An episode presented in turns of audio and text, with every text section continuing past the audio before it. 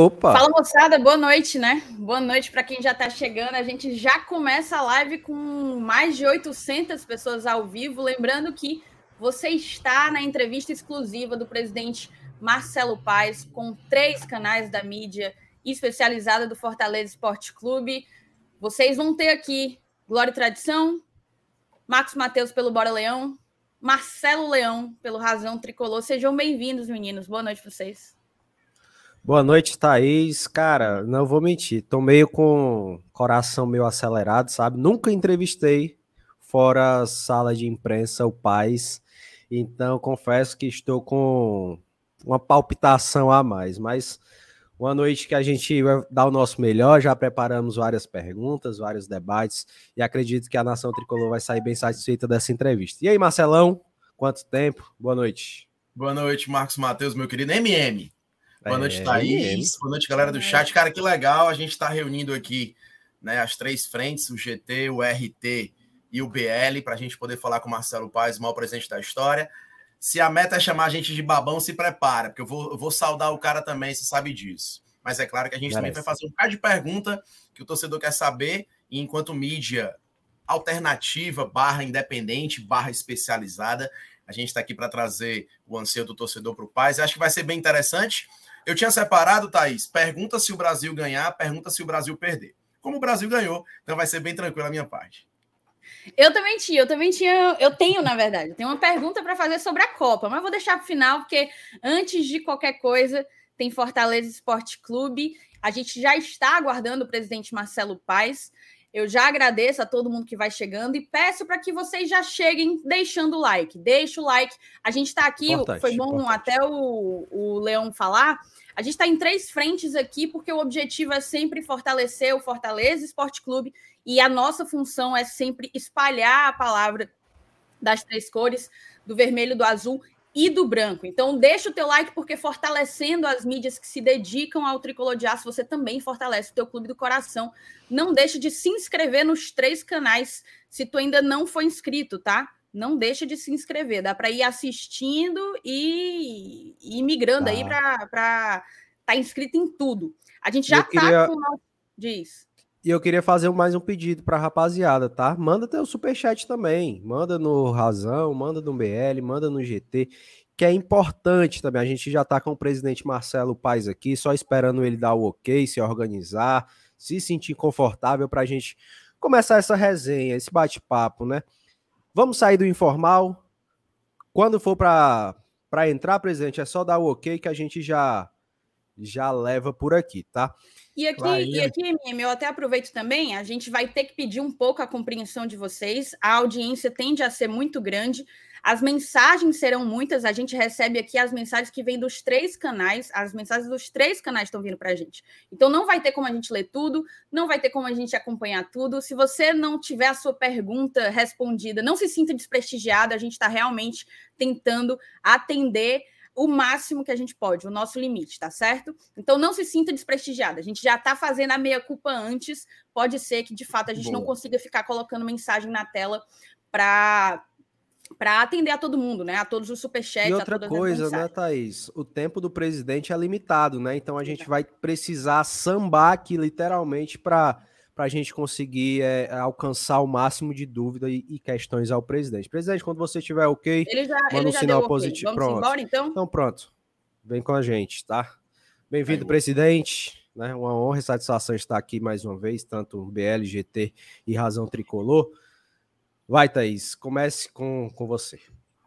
Não, só reforçar, agradecer a gente vem falando essa semana. O senhor, o senhor rodou aí por muita, muita imprensa. Foi para ESPN, foi para Sport TV, foi para é, SBT, foi para Verdinha, foi para Trembala, foi, foi para tudo, né? Foi para absolutamente tudo. Mas eu acho, eu vejo nessa oportunidade aqui, presidente, é, uma chance de você falar mais intimamente com o torcedor, né? Você é, ter as perguntas que o torcedor talvez sempre quis te perguntar e às vezes não tem porque não te encontra, não tem essa oportunidade. Então eu, espero que a gente consiga aqui representar toda a massa tricolor, aqui nos acompanha e aqui não nos acompanha, mas desse jeito aqui, num papo de torcedor para torcedor. Torcedor nós, torcedor você e torcedor, todo mundo que está acompanhando. Seja bem-vindo. Vou passar a palavra aí para o Marcelo também.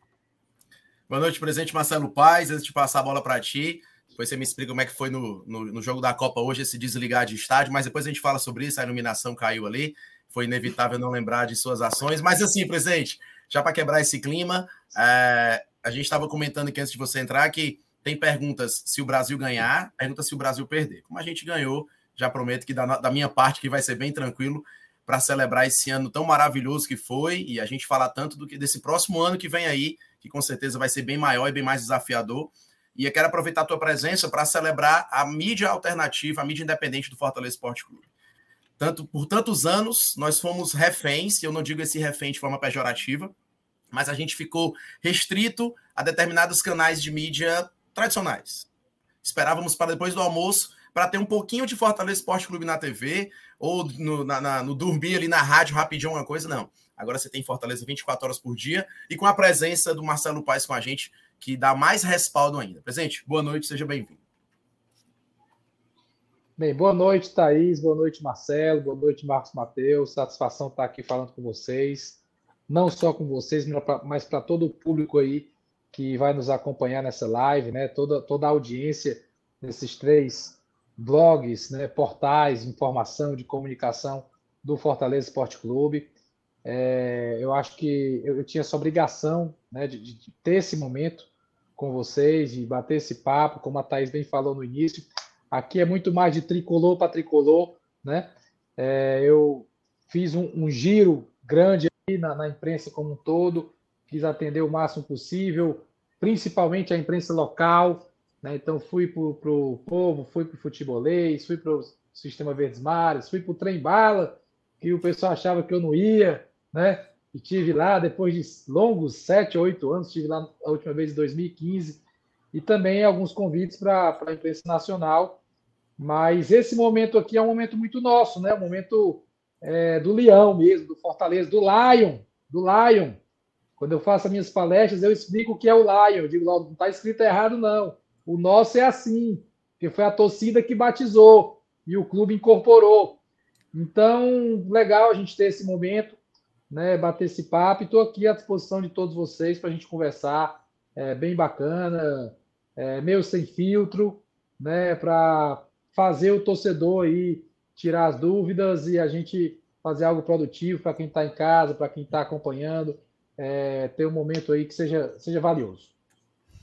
Perfeito. Eu já vou começar te mandando aqui a primeira pergunta e não tem como talvez ser outra, né? O ano de 2022 ele talvez seja esportivamente o maior da nossa história. O Fortaleza iniciou a temporada prometendo muito, porque vinha de um G4, uma classificação inédita para Libertadores, venceu o tetracampeonato cearense, foi bicampeão da Copa do Nordeste, e aí a gente passou a viver o nosso sonho, que era a Libertadores, né? A gente passou a de fato jogá-la. Deixou de ser aquele sonho de aguardar o dia em que o Fortaleza estrearia na maior competição do continente. E acaba que, por enxergar um novo desafio, talvez a gente tenha sido pego um pouco de surpresa. A gente enfrentou Sim. algumas dificuldades por todas as competições e o nível de competição que a gente que a gente teve que, que buscar, né? Que a gente teve que se dedicar. E eu acho que outro fator, além dessa surpresa, dessas múltiplas competições, que foi o da janela no meio do ano, né? O experimento que houve de que não se podia contratar a qualquer momento, apenas quando reabrisse uma janela de meio de temporada. Acho que juntando essas duas coisas, muitas competições, um elenco enxuto, dificuldade com a janela, a gente acabou de fato passando o perrengue que passou na, no primeiro turno do Brasileirão conseguimos nos recuperar. Hoje estamos aqui todos sorrindo e, e, comemorando esse ano gigantesco, com muita expectativa pelo próximo. Mas o que eu queria te perguntar é: quais são os aprendizados de 2022? O que é que o que é que Fortaleza não pode repetir em 2023 para que a gente tenha uma temporada um pouco menos emocionante do que a de 2022?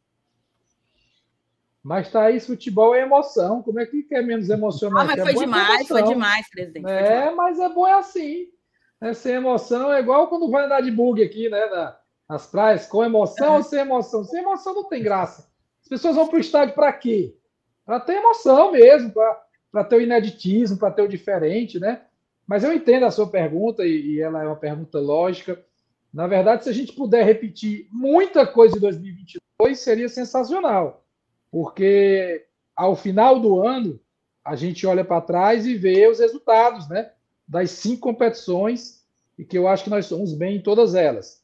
Mas é lógico que tivemos um período muito difícil na Série A, né? Esse período coincidiu com a nossa participação na Libertadores, o que foi algo ruim, porque de, determinado, de determinada maneira a gente nem curtiu a Libertadores em alguns jogos, né? era uma tensão né, de gente pedindo larga Libertadores, porque não vai ser campeão mesmo, foca no brasileiro, esquece, vai com o time reserva. Eu digo, gente, pelo amor de Deus, nós passamos 103 anos para chegar na Libertadores, aí vai largar a Libertadores.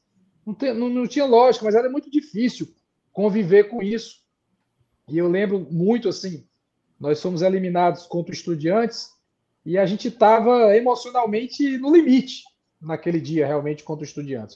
É, é, é, a gente estava cansado, o elenco desgastado, né, contusões, a questão da janela que não podia contratar, o que, o que foi um erro com relação à competição sul-americana, porque os times argentinos e times uruguaios contrataram para a segunda fase da Libertadores e os brasileiros não podiam contratar porque a janela estava fechada, né? Um dos jogadores que entrou lá no Estudiantes, o Roleiza, ele, ele, ele poderia até ter vindo para Fortaleza, a gente tinha conversado com ele, tinha a possibilidade, e ele terminou indo para o Estudiantes, jogou, deu passe para o gol aqui no, no, no Castelão, o, pré-passe, né, a pré-assistência. Então é todo um contexto, mas o, o, são dois aprendizados importantes, Thaís. Primeiro, que são pouquíssimos times na América do Sul que consegue ir muito bem nas duas maiores competições, que é, o, que é o, a Série A do Brasil e a Libertadores. E no caso também a Série A Argentina e a Libertadores. Só que a Série A Argentina é bem mais fraca que a Série A brasileira. Posso garantir isso. Isso dito pelos nossos, pela nossa comissão técnica argentina. E um campeonato tem 28 times. Né? Imagine se a nossa Série A tivesse mais oito times, como o nível técnico ia baixar um pouco mas é muito difícil. O Vélez, que chegou na semifinal, estava na lanterna do Campeonato Argentino, semifinal da Libertadores. O Estudiantes, que nos eliminou, estava do meio de tabela para baixo do futebol do Campeonato Argentino. Então, quem consegue conciliar bem lá em cima é Palmeiras, Flamengo, River Plate, Boca, né, esses times que têm realmente muita força financeira, Atlético Mineiro, Atlético Paranaense pela primeira vez conseguiu conciliar as duas competições. Ano passado, 2021, o Atlético foi campeão da Sul-Americana e livrou do rebaixamento nas últimas rodadas do Brasileiro. Então, o Atlético, acostumado a essas competições, não conseguia conciliar. E eu acho que esse, esse é o primeiro aprendizado, que tem que ter muita força para ir bem nas duas. E o segundo aprendizado, que é o que a gente já vai buscar pôr em prática agora, é começar o ano com um elenco mais robusto do que o que começamos ano passado. Eu acho que esse é o grande aprendizado. Começar com um elenco mais robusto, com mais peças de qualidade, não é quantidade. Não é quantidade, é qualidade. O que é que significa, no nosso entender, qualidade? É ter o máximo de jogadores possíveis que podem jogar qualquer jogo. Qualquer jogo. Seja um jogo do estadual de primeira fase, seja um jogo decisivo de Libertadores. Então, você tem que ter o máximo de jogadores que possam jogar qualquer jogo, e é isso que a gente vai tentar fazer né? Acredito que já temos um elenco bem capacitado, antes mesmo de começarem as contratações, né? Mas logicamente vão vir contratações e a gente, eu acho que esse é o principal aprendizado, começar de forma mais robusta. O que não vai garantir de forma nenhuma que, vamos supor que Deus abençoe, a gente chegue na fase de grupos, né? Passar a fase 2, passar a fase 3, chegar na fase de grupos. Não vai garantir que quando estiver disputando ali, se isso acontecer, fase de grupos brasileiro, que a gente vai estar lá em cima brigando nos dois, vai, vai pesar em algum momento, vai faltar um pouco de fôlego em algum momento, vai ter uma prioridade emocional em algum momento, que é impossível. Né? É, eu, eu, comecei a pesquisar um pouco sobre isso. O Vitória, no ano que foi vice-campeão da Copa do Brasil, foi rebaixado. O Juventude, no ano que foi campeão da Copa do Brasil, se livrou na última hora, ali, nos últimos momentos. Tem outro exemplo que eu não estou lembrando agora. Então, times do nosso porte, para médios, times médios, né? Quando vão muito bem numa competição que parece ser mais atrativa e importante, ele termina faltando força no Campeonato Brasileiro. Então a gente tem que aprender essa lição e, e, e, e botar em prática para não passar esse sufoco que a gente passou, né? mas sufoco esse que eu acho que a gente conseguiu tirar com maestria. Mas também não vou dizer que sempre vai ser assim, que sempre vai ter um turno com 40 pontos, como a gente fez. Então a gente tem que ter o aprendizado para, dando tudo certo, a gente ter uma caminhada sem tantos sobressaltos. Mas o principal é como termina, hein? Não adiantava ter feito um brasileiro linear, linear, terminando em 13 terceiro. Linear, linear, terminando em 14. A gente foi assim, foi assim, e chegamos numa pontuação maravilhosa. Então, o final foi mais. Opa, tivemos um problema aqui na conexão do presidente Marcelo Paes. É, é porque eu estou no telefone aí, entrou, entrou Não, ligação, tranquilo, tive que tirar. Uhum. Vocês estão me ouvindo? Sim. Então... Sim, sim, sim. Estão me ouvindo, né? Então é isso. Acho que deu para. Não foi em curtas palavras, em longas palavras, explicar aí a, a pergunta da Thaís.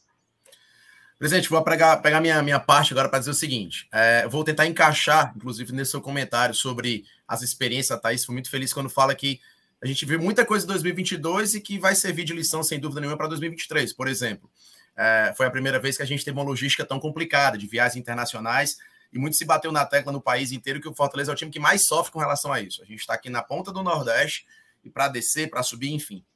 E tem um calendário também bem maldoso com a gente. Claro que é bom estar jogando. Né? Esse fevereiro que vem aí tem jogo pra caramba. A gente tem Cearense, tem Nordestão, tem essa fase da Libertadores. Não existe pré-Libertadores, é Libertadores da América, né? Esse termo nem existe, inclusive. Então tem Libertadores. Fase 2. Fase 2, né? Mas é Libertadores, não tem pré-Libertadores. Então, assim, dentro dessas experiências que nós vemos em 2022, presidente, uma coisa que é certamente é claro, é como você colocava agora, é um elenco mais robusto.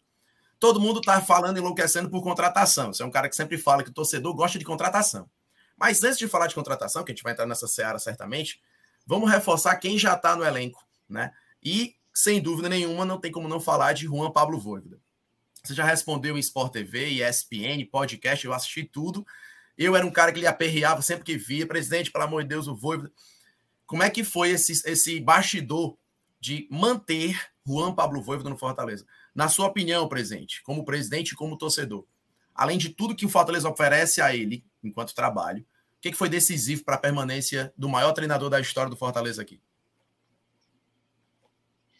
Olha, é, Marcelo, eu, eu, essa pergunta, que ela é, é importantíssima, eu, eu respondi para muitas pessoas que o que foi mais importante foi o trabalho, né? foi o dia a dia. Foram uns 17, 18 meses, um pouco mais, junto aí com o Voivoda e com a comissão técnica dele. Mas eu vou acrescentar, eu acho que mais do que o trabalho, eu acho que o caráter, né? O caráter dele, que tinha a opção de sair, e sairia numa boa, e sairia por cima, e sairia sem qualquer mácula, porque seria no final de uma temporada. E eu acho que ele também viu na diretoria, nas pessoas do clube, esse caráter. Né? E, e a gente viu um episódio agora lamentável aí, com dois grandes clubes aí do futebol brasileiro, e eu acho que isso valoriza ainda mais o profissional voivoda, o cidadão voivoda, que escolheu ficar no Fortaleza. Mas ele escolheu porque ele conhece as pessoas, porque ele já nos viu em momentos bons e momentos ruins, qual foi a atitude que nós tivemos, qual foi a postura. Ele, ele entende que o Fortaleza é um clube que está em crescimento e que vai continuar crescendo, e ele quer fazer parte desse crescimento, sequenciar esse crescimento. Então, acho que o principal foi isso, sabe? Não foi a proposta em si, não foi porque foi dois anos, isso aí foi o detalhe de algo que já estava bem construído na cabeça e no coração dele. Claro que se a gente não desse uma valorização, ele ia dizer, poxa, esses caras não estão olhando para mim como eu acho que deveria olhar. É claro que se talvez a gente não desse os dois anos, ele também podia dizer, eu quero dois anos, vocês não querem me dar dois anos, então vou repensar, né?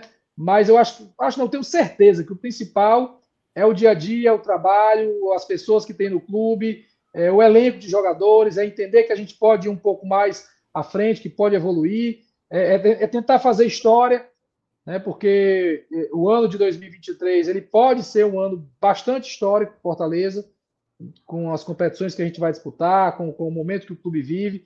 Então, sem dúvida, o principal foi isso e o restante foi complemento. Né? Salário melhorado, claro que teve, substancialmente, mas foi complemento. Dois anos de contrato importante, foi complemento. O principal é saber quem são as pessoas que estão aqui e, e saber que aqui é um bom lugar para ele. Show de bola. Presidente, já que Voivoda ficou, né? O sócio entrou em desconto, né? Teve uma promoção, você fala em um castelão de sócios, né? 63 mil sócios. Já pensou, Marcelo Paz, isso no Fortaleza Esporte Clube?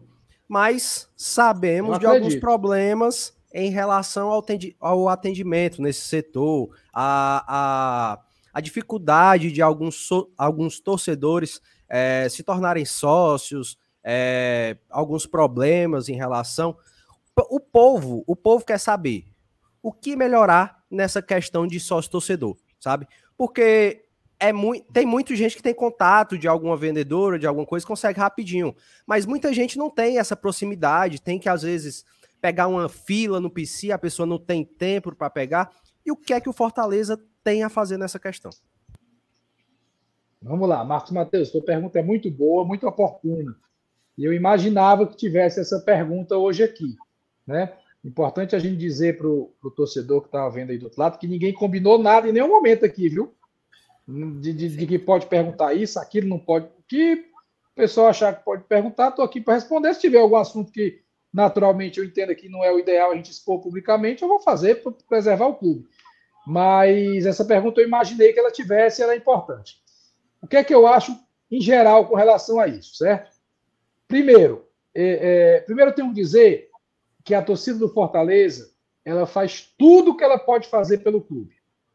Eu tenho esse pleno reconhecimento, certo? De comprar o máximo de produtos que pode, de ir para o máximo de jogo que pode, de fazer o sócio todo mundo que pode fazer, né? De, de diversas situações. Então, eu só tenho, primeiro, de que agradecer tudo que a torcida faz por esse clube, certo? Eu entendo que existe já um desgaste assim, uma imagem né, de desgaste do atendimento do sócio-torcedor com, com o público. E, às vezes, uma fala que se tem, uma faísca que se tem num grupo, num, num, numa rede social, uma postagem do clube, se transporta para algo muito maior. Mas eu reconheço que tem algo sim a melhorar, sem dúvida alguma tem algo a melhorar.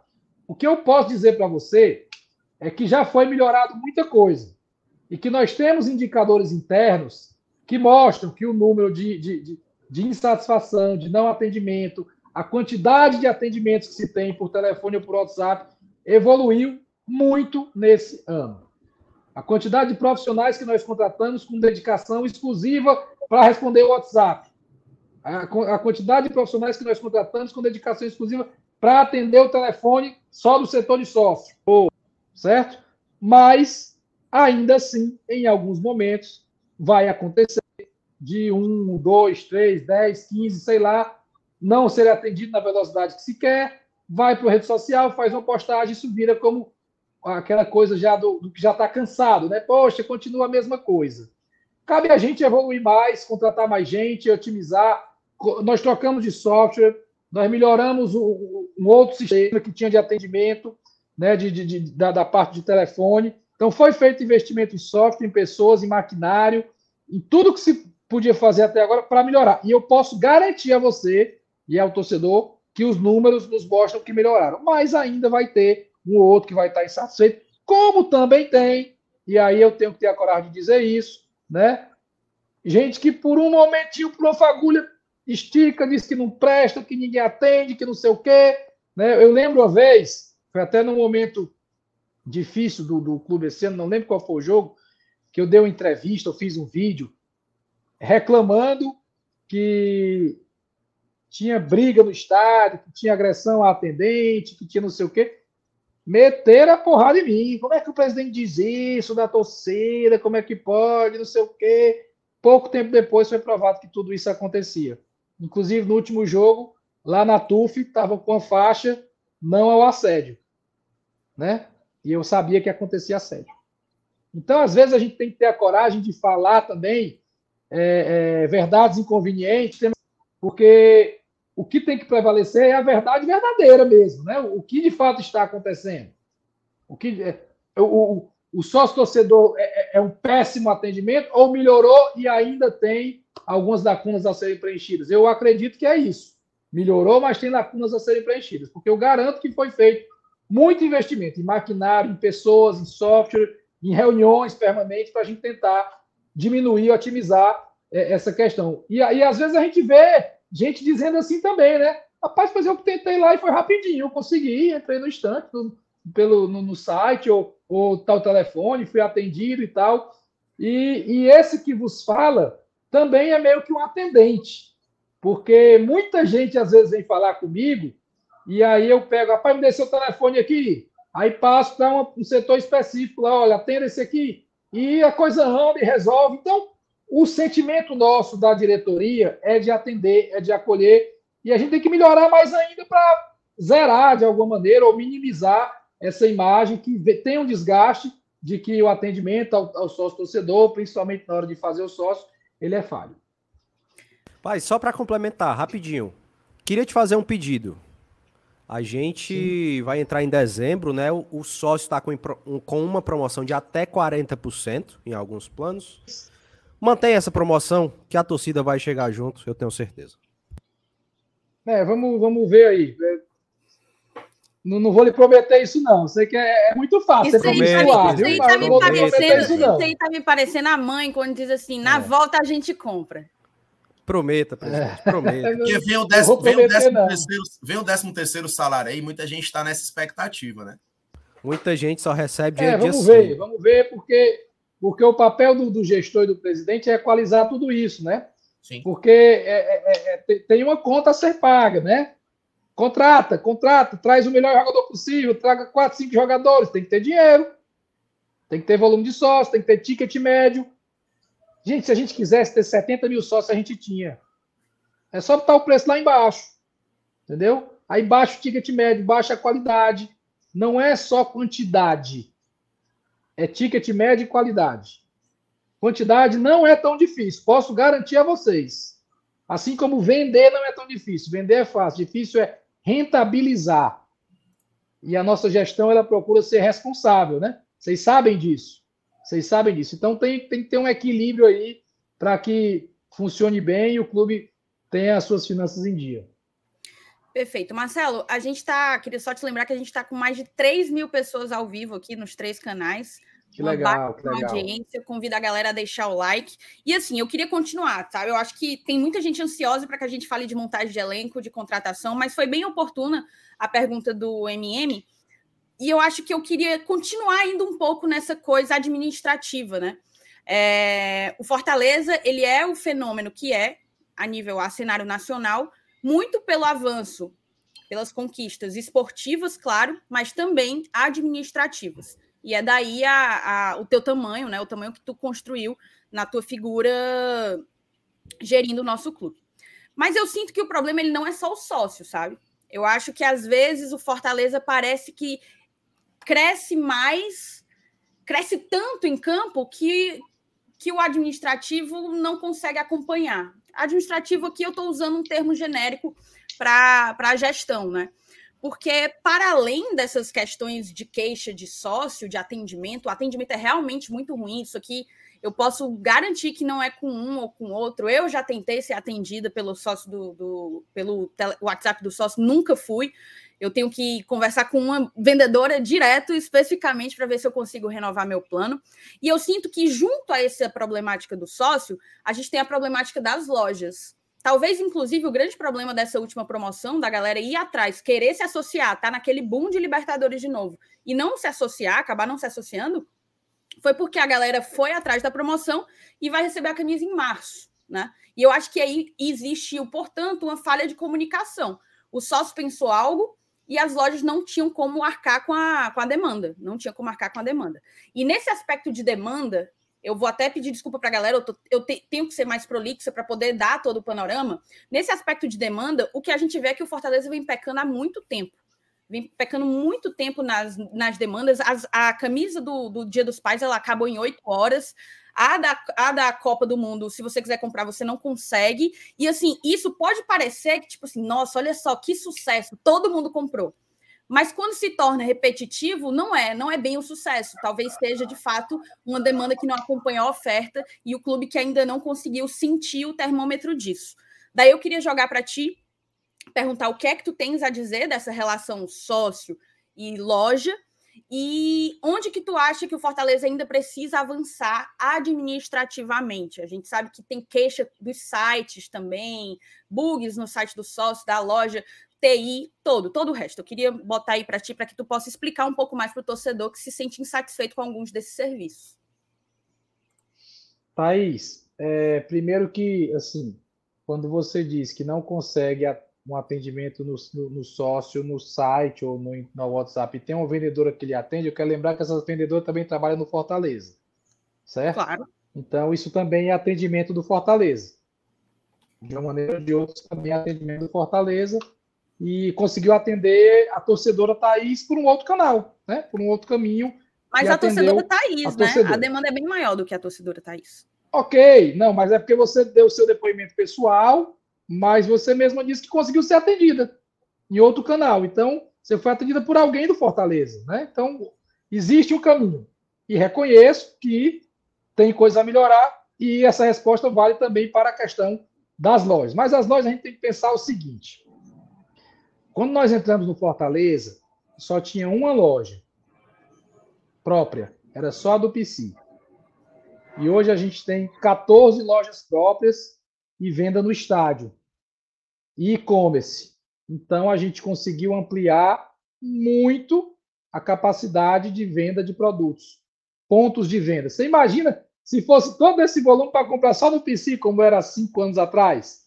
Então, é algum resultado, né? Quando a gente, quando a gente entrou, o faturamento das lojas do Fortaleza era de 700 mil ano. Esse ano a gente deve chegar a 29 ou 30 milhões. Eu vou repetir. Quando nós entramos, era 700 mil ano. Esse ano deve chegar a 29 ou 30 milhões de faturamento. Não é lucro, é faturamento. Então, isso mostra também uma evolução nesse trabalho. As lojas têm é, um mix de produtos muito maior do que o que se tinha há muito tempo atrás. Eu lembro bem quando eu entrei, que logo no começo, a, o público feminino disse: presidente, vocês lançam camisa e não tem nada para mulher, como é que pode? E aí ajustamos internamente e hoje não vejo mais em geral essa queixa específica para o público feminino.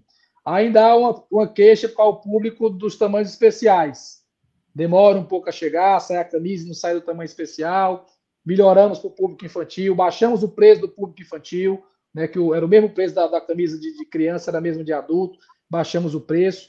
É, e tem, você citou dois pontos, duas questões pontuais aí da camisa do Dia dos Pais, né? Aquela tricolor que lembra do Porto Canoa antiga, e essa da, da, da Copa, né? Essa, essa, amarela da Copa. Do Porto Canoa, eu, eu, vou só explicar o que aconteceu, não é nem justificar, certo? É explicar com a transparência que eu, que eu procuro ter. Quando a gente vai pedir uma camisa, a gente tem duas incertezas. Primeiro, a gente não sabe se a camisa vai ter uma aceitação muito grande do torcedor. E segundo, a gente não sabe qual vai ser o momento esportivo quando essa camisa for lançada. Tudo isso impacta na venda, na demanda, né? Então a gente pediu essa camisa com uns 60, 70 dias de antecedência, em que a gente estava numa draga. Então, e a camisa foi lançada no final de semana que a gente estava começando a ganhar de novo. Tinha ganho do Cuiabá, tinha ganho do Inter, né? Ganhou do Inter e aí a camisa estourou de venda. Então, é uma incerteza de quem vai comprar, no caso do clube, né? Poxa, eu peço 10 mil, eu peço 6 mil, eu peço 4 mil. Porque se, se a camisa empacar e não vender, e acontece também, os boletos vão estar lá e a gente vai ter que pagar. Certo? O estoque vai estar lá, guardado, o torcedor não, não gostou. Por exemplo, teve uma camisa, acho que foi a Glória de 2020. A peça camisa, para a gente vender o estoque todo dela, demorou porque ela foi lançada naquele período que a gente estava perdendo, é, brigando por rebaixamento 2020, é, uma dificuldade, a camisa da azar, porque toda vez que joga com a camisa o time não ganha, não sei o que, aquela coisa toda. Então a gente fica num, limbo ali de pede mais, pede menos, né? E aconteceu. Camisa do Brasil, até da Nike está faltando. Tecido amarelo no Brasil está com dificuldade enorme. Nós fizemos um primeiro pedido, Vendeu pra caramba. A empresa que fez o primeiro pedido não tinha mais. A segunda camisa é diferente da primeira. Não sei se vocês notaram. Devem ter notado que vocês acompanham tudo. A segunda é diferente da primeira. E, vem, e chegou e vendeu pra caramba também. Hoje eu fui na loja de Guatemi e eu perguntei lá, disse, presidente chegou aqui voou, né? É ruim para a gente, isso é péssimo. Isso eu aprendi na administração. A pior coisa é back order. É quando o cliente quer comprar e você não tem para vender. Eu, eu, eu, confesso que isso é muito ruim, mas a justificativa, né, a explicação, não sei nem se, é, se o, o termo correto é justificativa, a explicação é que quando a gente vai fazer o pedido, existe uma incerteza muito grande se vai ter uma aceitação ou, e, e se o momento vai ser bom. O, o, caso da camisa do Dia dos Pais é clássico quanto a isso. Quando a gente pediu, estava horrível. A gente perdendo, não podia nem falar em vender camisa para o torcedor. E quando a camisa chegou, chegou num período melhor. Faz parte, eu aceito a crítica, reconheço, lamento quando, quando deixo de vender, né? E, e, e talvez a saída para isso seja pedir muito mais, correr o risco de ter um estoque grande. Aí é, é aquela questão do, da, da, gestão, do cuidado com o dinheiro do clube, né? Estoque é dinheiro. Aí, aí presta atenção, presta atenção, viu? Aí quando ficam sobrando 15, 20, 30 mil camisas no estoque, aí que a gente vai para a reunião do Conselho Deliberativo, aí o Conselho Fiscal diz assim: o estoque do Fortaleza está muito alto. Olha a quantidade de camisas que tem sobrando aí. Isso aqui é dinheiro. Então é meio que se correr o bicho pega, se ficar o bicho come. Estou sendo muito transparente com vocês. Eles estão no papel deles, estão errados, não. Eles estão no papel deles. O papel do Conselho Fiscal é fiscalizar. É realmente tentar otimizar as contas do clube. Fazem um belo trabalho. Então, essa é a justificativa. Eu reconheço que isso é ruim, é, mas eu acho que deve se olhar também pelo lado de que o Fortaleza é a maior, o maior varejista esportivo do Nordeste, se chama Fortaleza Esporte Clube. Ninguém tem a quantidade de lojas que a gente tem. E outra coisa, as lojas são do Fortaleza, né? A gente tem uma flexibilidade maior, além de fazer uma promoção e tal, de baixar um preço, de casar com a questão de sócio. Então são coisas boas, são coisas ruins, mas que a gente tem que ter a, a, humildade de aceitar a crítica e de sempre buscar evoluir. E complementando a sua pergunta, tem vários setores dentro do clube que podem evoluir. É, a questão de, acho que venda de ingressos hoje não é um problema, mas dentro do estádio a venda de alimentos e bebidas pode ser melhorada, né? Tem muita coisinha aí que a gente pode evoluir e a gente tem trabalhado para isso. Presidente, depois de muito tempo, a Arena Castelão entrou em reforma, né? O gramado do Castelão está sendo reformado. E aí já tem campeonato em janeiro, a gente já tem disputa de um pentacampeonato que vale muito para a gente, todo mundo sabe disso. Já tem uma Copa do Nordeste, a gente atrás de um tricampeonato do Nordeste, tem Libertadores. Como é que o Fortaleza vê essa reforma? A gente vai jogar no PV, será, presidente? Como é que fica essa questão do sócio, do PV? Como é que o Fortaleza enxerga essa reforma hoje? No mês de janeiro, a gente vai jogar no PV. Né? A, a tendência é que o Castelão esteja pronto para o clássico do dia 10 de fevereiro, se não me engano, está marcado para 10 de fevereiro o clássico, que a reinauguração do gramado da Arena Castelão seja é, é, é, nesse dia. É, as obras lá estão muito rápidas, né? A gente tem acompanhado, está próximo, é uma preocupação permanente. E se a gente tiver que jogar no PV, acho que o torcedor vai ter que entender né? O caminho é check-in, não tem jeito, é check-in. Quem fizer check-in primeiro vai, vai, vai ter o espaço, vai ter o local. E uh, não vai dar para atender todo mundo por alguns jogos, dois, três, quatro jogos. É, é, é, aquela, é aquela, aquela frase que às vezes os, as pessoas colocam, né? Estamos sobre reforma, agradeço a uhum. sua compreensão. Vai ser isso. O PV não comporta todo mundo. Eu só quero lembrar que teve muita gente que pediu para jogar no PV esse ano, viu? Durante o Campeonato Brasileiro. Ó, oh, vai pro PV, porque no PV a gente ganha. Teve isso.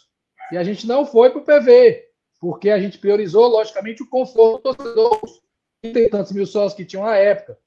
É, mas é uma questão que, se, se acontecer, não, muito provavelmente vai acontecer, né? No mês de janeiro, os jogos como mandante devem ser no PV, e aí vai ser no check-in, né? Dividir por setores e tal, tra transportar o, que é o setor do, do Castelão para os setores do PV, para atender a nossa demanda por um período de um mês, de três, quatro jogos, depois as coisas voltam ao normal, com o Castelão voltando ao normal, com gramado como tem que ser. É isso. Presidente, me dê um conteúdo. Quem será o próximo contratado do Fortaleza? Não, tô brincando, peraí.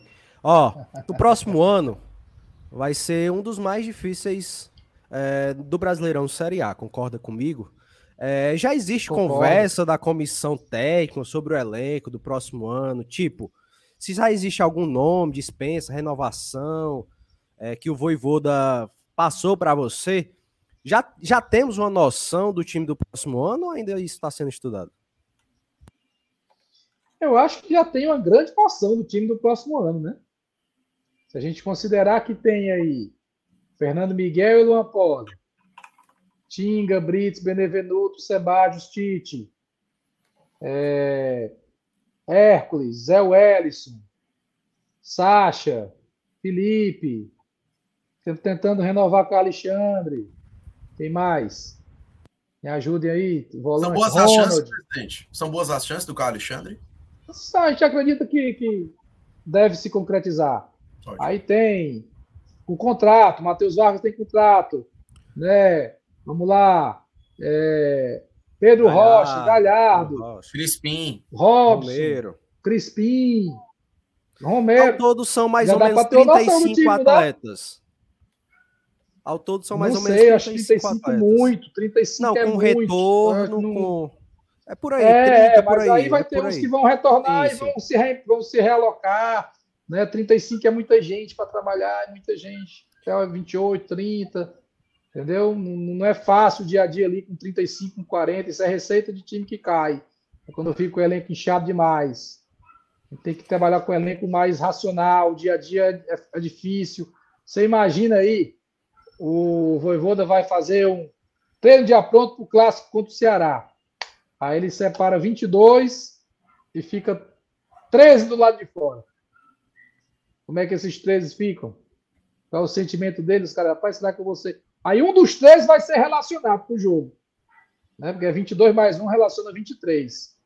Então, é importante entender isso. Vocês que comunicam, né, que falam com o torcedor todo dia, é importante entender isso. Que às vezes menos é mais.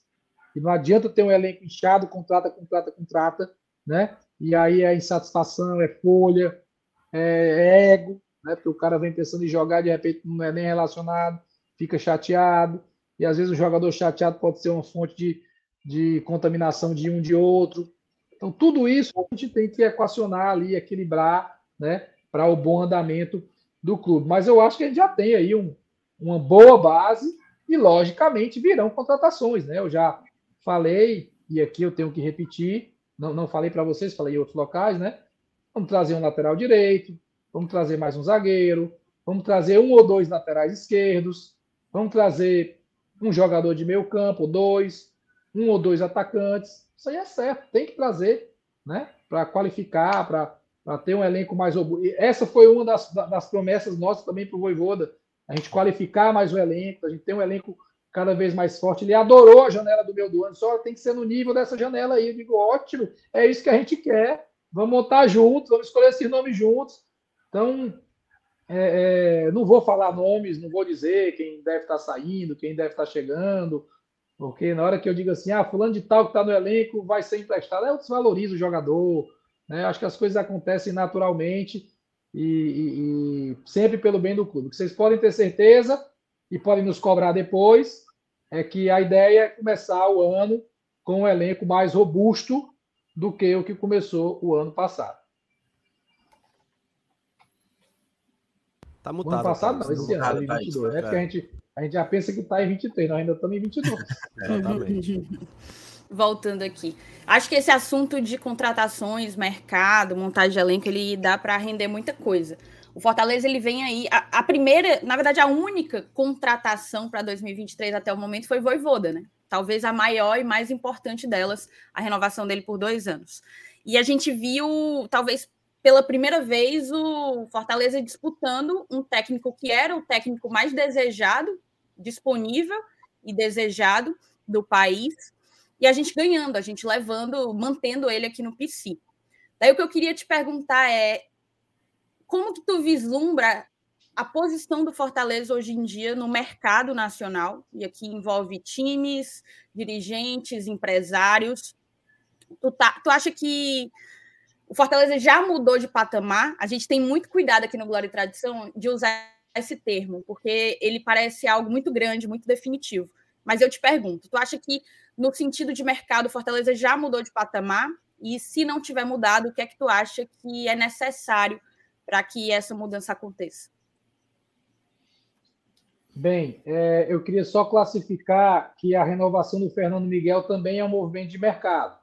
Ah, verdade. Se a gente não tivesse renovado com ele, a gente estaria recebendo a pergunta: e aí, o Fernando Miguel, presidente, vai ser renovado? Não vai? Como é que está a negociação com ele? Então, já foi um movimento que a gente conseguiu fazer com, com, com antecedência durante a Série A. É, eu acho que a gente mudou sim, Thaís, de patamar, certo? E, e aí eu posso falar como quem acompanha de muito perto toda essa trajetória do Fortaleza de 2015 para cá, que eu estou dentro do clube. Então, eu, eu, participei de, acho que de todas não, né? Porque teve um período que eu, que eu não estive no clube ali, entre o final de 16 e o abril de 17, mas praticamente todas as contratações do Fortaleza, exceto esse período, eu participei até aqui. Então, eu sei o quanto éramos, como a gente abordava lá atrás, tinha resposta ou não tinha, o que cresceu, o que mudou, em todos os aspectos de de, de network, de, de agentes que a gente tem contato, de relacionamento com clubes, de tamanho de salário, de tempo de contrato, de comprar jogador, de vender jogador. Então, na verdade, a gente assim aumentou muito, muito, muito, muito. É, e ah, dá para aumentar mais? Dá, né? Passo a passo vai se aumentando mais. Se a gente pegar a própria Série A, né, de 2019 até aqui, eu vejo que de, de 2019 até 2023, né, 22 para 23, a gente já tem um outro perfil de jogador, de contratação, de poder comprar um jogador. Às vezes, às vezes eu, eu lembro assim, quando a gente estava ainda lá atrás, 19, 20, com o Rogério, né? A dificuldade que a gente tinha de comprar um jogador. Né? E ele, ele era muito criterioso né, de qual jogador trazer e tudo, e às vezes não tinha o dinheiro mesmo. E, e a gente já teve uma facilidade maior em 22, né, de 21 para 22. Às vezes, rapaz, é, o, o, Rogério ia gostar, viu, que a gente está comprando um pouco mais jogador, né? Que na época dele a gente não conseguia comprar, que hoje a gente disputa jogador com São Paulo, né? O jogador vai para São Paulo ou vai para Fortaleza? Né? O jogador vai para o Fluminense ou vai para Fortaleza? Isso é uma mudança de patamar. E há tempos atrás isso era assim, inimaginável, nem se discutia a possibilidade do cara ir para o São Paulo ou para o Corinthians e para o Fortaleza. Tem alguns clubes que a gente ainda não disputa jogador, né? Palmeiras, Atlético Mineiro, Flamengo. Não dá para disputar jogador com, com, esses três gigantes aí. Né? O próprio Corinthians, né?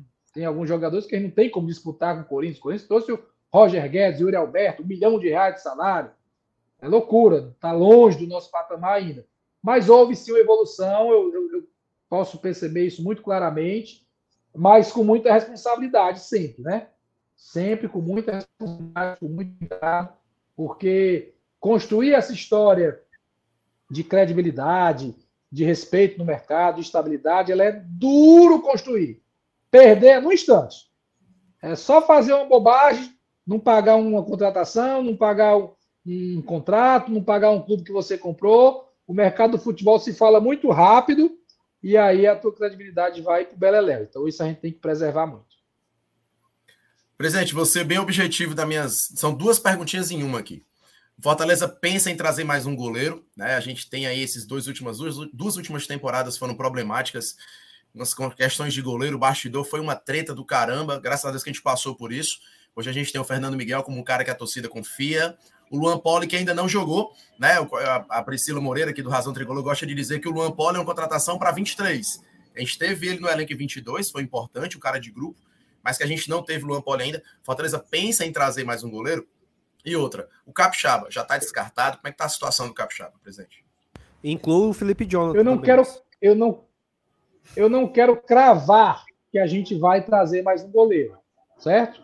Mas existe sim a possibilidade da gente trazer mais um goleiro. É algo possível. Não estou cravando que tem que ser, que vai ser de qualquer maneira. Mas é possível, é possível.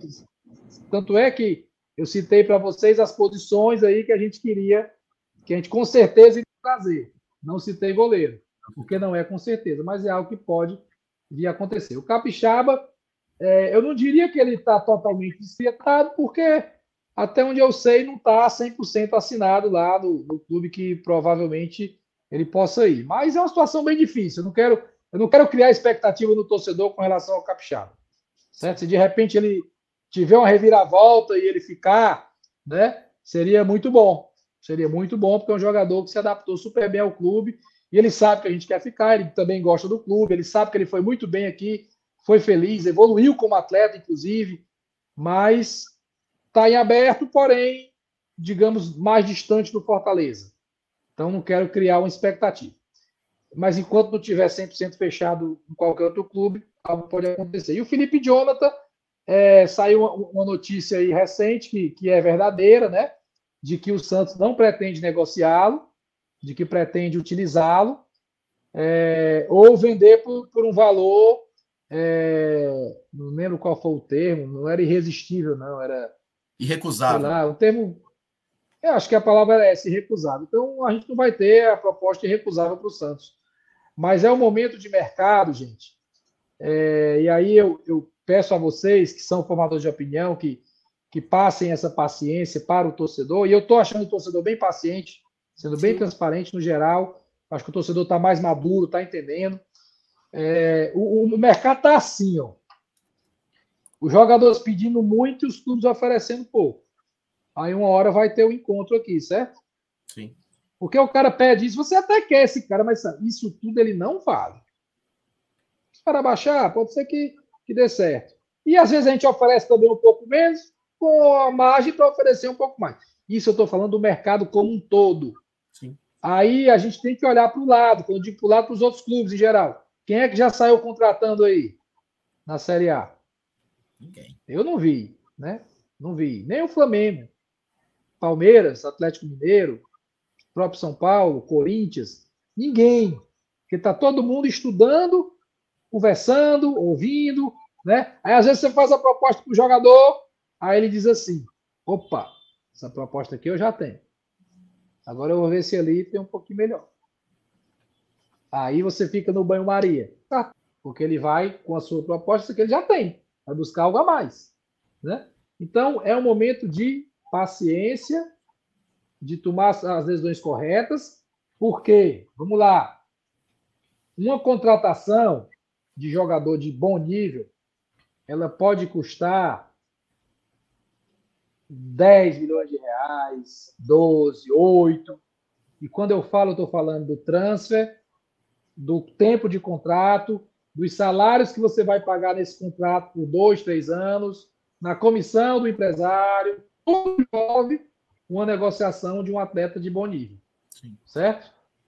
8 milhões, 10 milhões, 12 milhões. Então a gente tem que ter isso para um. Para um. Só que eu falei 5, 6, né? Então, tem que se ter muito cuidado. É isso. É, eu, eu, só repetindo um pouco da palavra do presidente. Presidente, quando a gente fala aqui para o torcedor ter mais calma, que o Fortaleza, quando não tem é, colocações da imprensa falando o Fortaleza está indo atrás de X jogador, não significa que, o, que a diretoria está parada também. Significa que ela continua trabalhando sim em silêncio, como sempre fez, né? Então fica aqui o recado também para rapaziada. Rapaziada, quando a gente fala em calma, o Fortaleza só vai se reapresentar dia 26 de dezembro. Então ainda tem uma caminhada, a diretoria ainda está fazendo essa caminhada, sabe? E também eu queria pedir para a galera. As melhores contratações de... de 2022 foram apareceram na surpresa, né? Do nada Sim. tava lá Galhardo, do nada tava lá Romero, do nada tava lá Moisés. Né? Brits.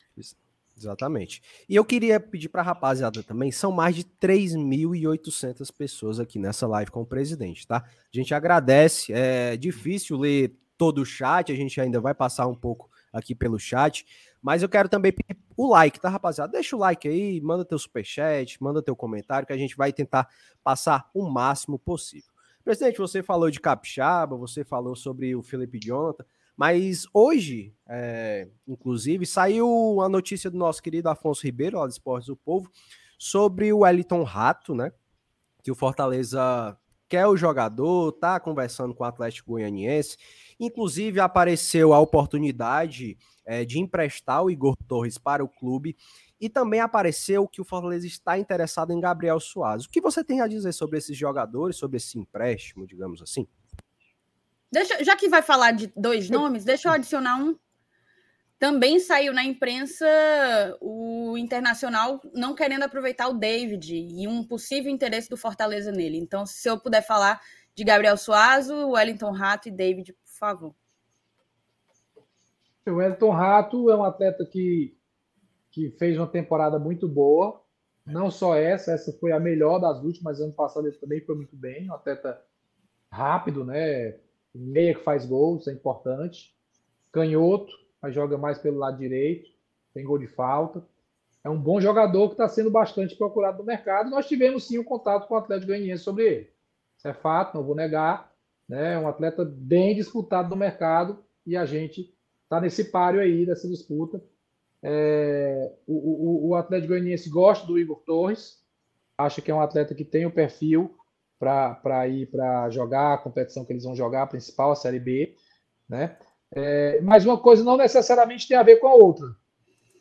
Certo? Pode, pode ser que, que venha um rato e o Torres não vá, que vá o Torres e o rato não. Pode ser.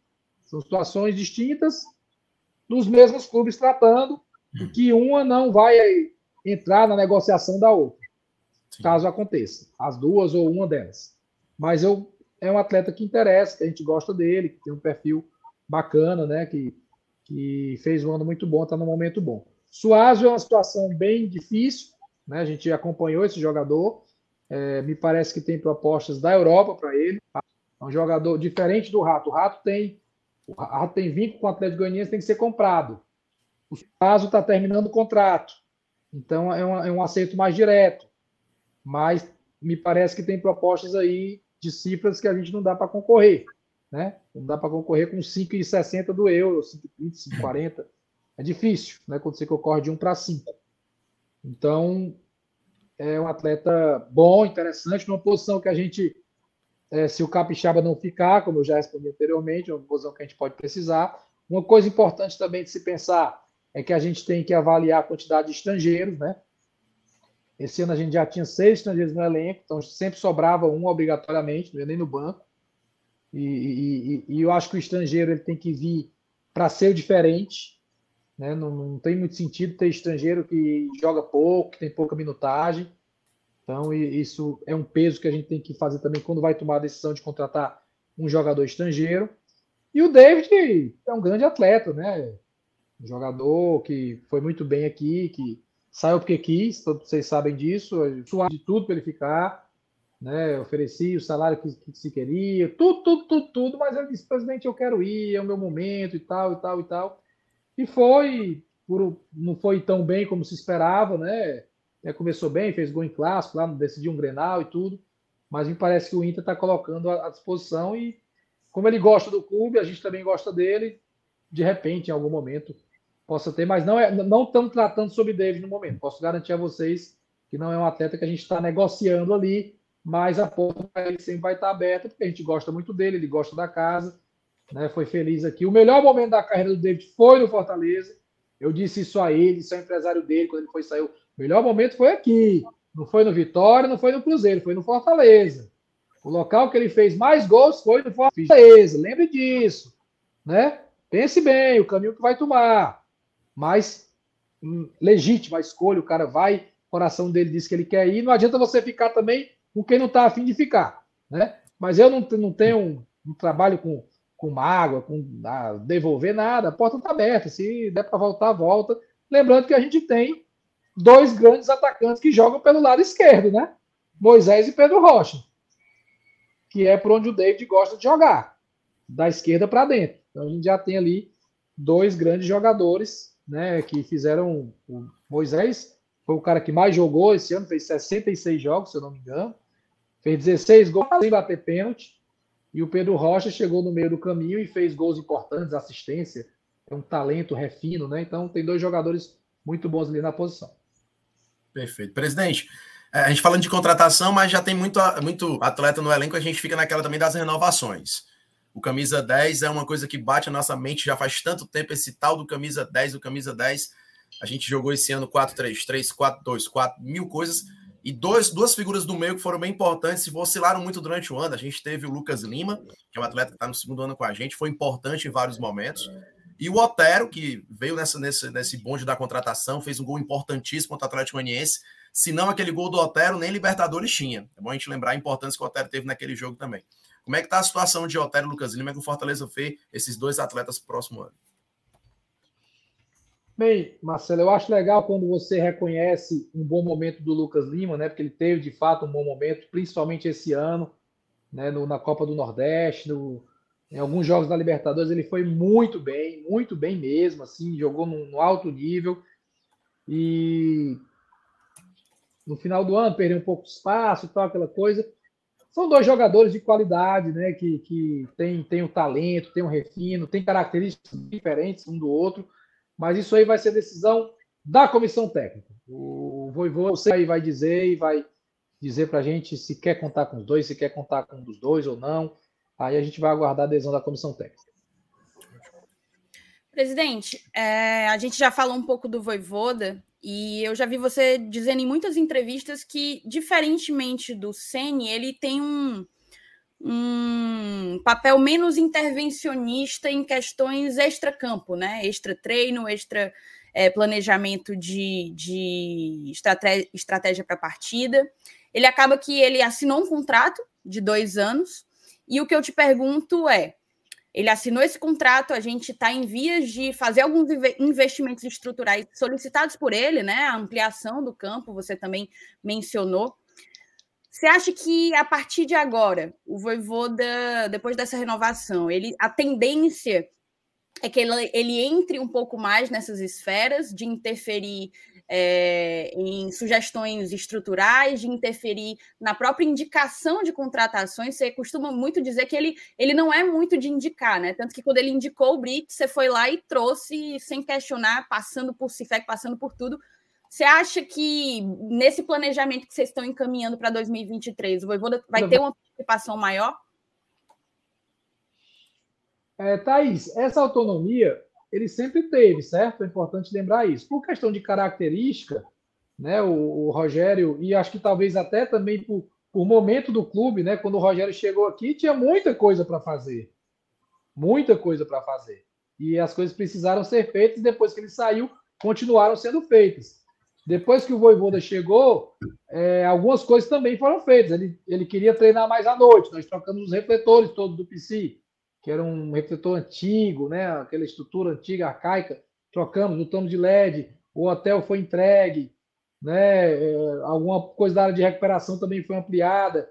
O clube hoje, ele, a gente do futebol, né, tem, tem cada vez mais consciência das coisas que precisam ser feitas, conhecimento, e, e elas vão sendo realizadas de acordo com, com, com recurso mesmo, né? Tem o dinheiro, a gente vai fazendo, vai melhorando, vai evoluindo não necessariamente porque o treinador pede, mas ele sempre teve essa liberdade, ele também gosta disso, é importante que se saiba, talvez ele, ele comunique isso menos, mas ele também gosta né, de, de, de, de, participar das decisões, de sugerir algumas melhorias, e essa autonomia, Thaís, ele vai ter, sim, como sempre teve, ele pode participar, pode indicar, e a nível de contratações, ele não é muito assim de cravar, eu quero esse, mas todos os nomes passam por ele, viu? Todos né? Vamos lembrar mais recente: Galhardo, Pedro Rocha, Sacha, todos passaram por ele. Todos ele olhou, analisou com a comissão técnica dele, fez ligações para treinadores que conheciam. E tem muitos jogadores que vocês não sabem nem nunca vão saber que a gente passou e ele não quis. E o nome não foi à frente. Então, isso, quando eu digo nem nunca vão saber, não é porque seja segredo, não, né? E não tem esse negócio de sigilo, sei quantos anos, não. É, é porque não, não, faz sentido, assim, de, de, de jogadores expor. que a gente tratou ali internamente e, por, uma, por algum contexto a comissão técnica não quis. Então ele tem participação muito ativa nas contratações em todas, em todas, todas, todas, todas, sem exceção. E também na questão estrutural a gente escuta e ele também propõe melhorias e a gente vai buscando realizar de acordo com, com o tempo, com a disponibilidade, com os recursos. Presidente, é, mais uma vez falando que o próximo Brasileirão será um mais difícil. Não sei se dá história, mas será muito difícil para a gente é, se manter na, nas cabeças, né? Como bom cearenseis. Mas me diz uma coisa: é, o Fortaleza já teve, já estuda, é, já entrou em algum processo para virar SAF? ou para ser SAF, ou se tem alguma proposta de algum bilionário, digamos assim, porque a moda agora nesses times é virar SAF, né? Mas a gente vê que é um movimento de times mais endividados, digamos assim. Mas o Fortaleza, a pergunta é: o Fortaleza já recebeu alguma proposta papel, o azul no papel? Vamos lá. É, eu acho que, que o futebol brasileiro, em, em algum momento, quase todos os clubes vão virar SAF. É o que eu acho, certo? Com exceção de Flamengo e Palmeiras, acho que não, não, não, devem virar. Corinthians talvez não, certo? Mas os demais, eu acho que em algum momento devem virar SAF. Porque é, a questão que se quer é o quê? Perenidade e, e competitividade. O que é que a gente escuta às vezes do torcedor? Ah, a gente gosta dessa gestão atual do Fortaleza, mas uma hora vai mudar, porque vem uma eleição, e como é que vai ser? Né? Não, não, não tem isso. Né?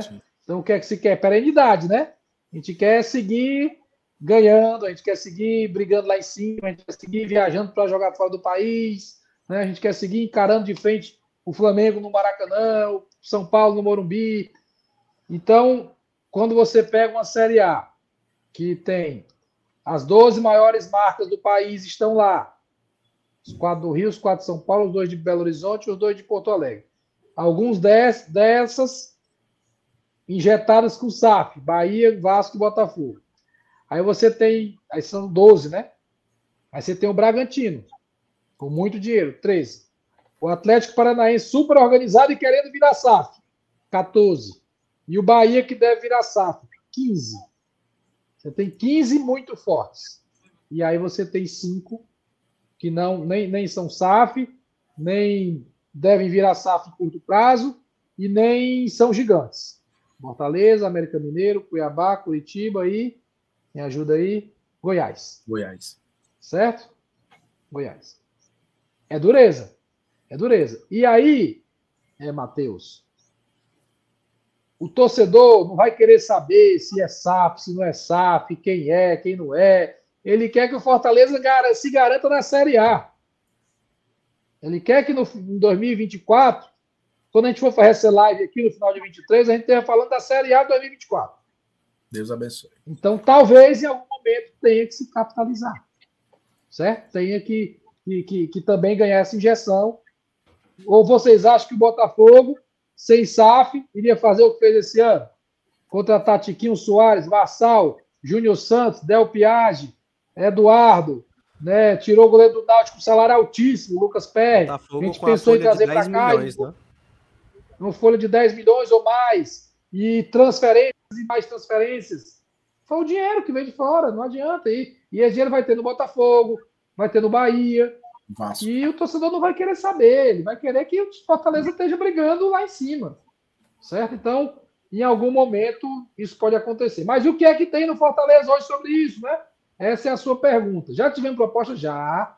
Já tivemos proposta, já teve grupo que chegou e, e queria chegar e apresentar uma proposta, mas a gente não pode jamais né, é, fazer um, iniciar uma negociação sem ter um amplo leque de observação, de entender, de ouvir, de ver quais são as melhores práticas do mercado. E no final, quem vai decidir não é o Marcelo Paes, não é o presidente Wendel do Conselho Deliberativo, são vocês, torcedores, que vão decidir. Se o Fortaleza vai virar SAF, se vai vender ações, quanto percentual das ações vai vender, 90%, como vendeu os outros, perdeu o controle do clube, ou menos por cento, 70%, como foi o Vasco, ou, ou 30% ou 10%, né, só para se capitalizar e manter o controle, são cenários. Mas em qualquer desses cenários, quem vai dizer sim ou não é o torcedor, através do que diz no estatuto do clube. E eu vou fazer uma explicação aqui rápida e didática. Virar SAF é muito simples, certo? Virar SAF é criar uma empresa. Criar uma empresa, Fortaleza SAF, SAF Fortaleza, o que for. É como se criou as lojas, é como se criou uma empresa do sócio torcedor, é como se pode criar uma empresa para administrar o gramado do Fortaleza. Estou dando um exemplo aqui hipotético, nada a ver. criar a SAF é muito simples. O que é complexo é na hora que você vai passar uma caneta da associação para a SAF. Aí a gente está passando o que é do clube para a SAF. Aí o torcedor entra. Aí o estatuto diz: opa, peraí, vamos votar esse negócio aqui. E quando eu digo uma caneta, pode ser 1%, 2%, 10%, 20%, 90%. É o torcedor que vai é, é, escolher se quer, se não quer. E uma coisa muito importante, gente. O quanto é importante, certo? Ah, o quanto vai ser, quanto é o valuation do clube, né? Quanto é, mas mais, porém, mais importante do que o quanto é o quem. Quem é o grupo que quer se associar ao time que eu amo? Quem é o grupo que quer chegar aqui né, e, e tomar decisões pelo time que eu amo? Né? A gente sabe quem é o, quem no, no Cruzeiro, é o Ronaldo. Tem identificação com o clube, tem história, é do futebol, né? Aí o do, do Botafogo é o John Texto, já é diferente, é o americano, se comunica bem, tem outro clube, do Vasco, 777, quem é esse pessoal? Quem é a cara? Né? Bahia, Grupo City. Então, é, é eu estou falando isso aqui didaticamente, sabe? Assim, em geral. Né? O América Mineiro, se eu não me engano, já é SAF. Não vendeu nenhuma ação. O Coritiba está virando SAF. O Atlético Paranaense vai virar SAF em algum momento. E, e o Fortaleza tem que estar atento a tudo que está acontecendo para não perder o caminho, né? O, o bonde da história aí e não andar para trás. Presidente, é, futebol feminino. Fortaleza está investindo muito em outras modalidades para além do futebol masculino profissional. E nos últimos dois anos a gente bateu na trave, né? A gente quase conseguiu ali o acesso para a Série A1, para a elite do futebol feminino nacional.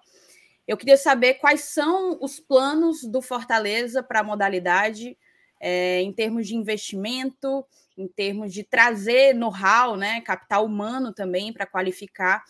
Como que o Fortaleza vislumbra a próxima temporada do futebol feminino e as seguintes? É, o plano do futebol feminino, Thaís, é trabalhar melhor. Não é necessariamente gastar mais. Às vezes a gente associa muito só ao investimento. O investimento é importante. Mas o trabalhar melhor também faz a bola entrar, também faz a coisa girar. Quando eu digo trabalhar melhor, não é que esteja trabalhando mal, mas está batendo na trave porque está faltando alguma coisa.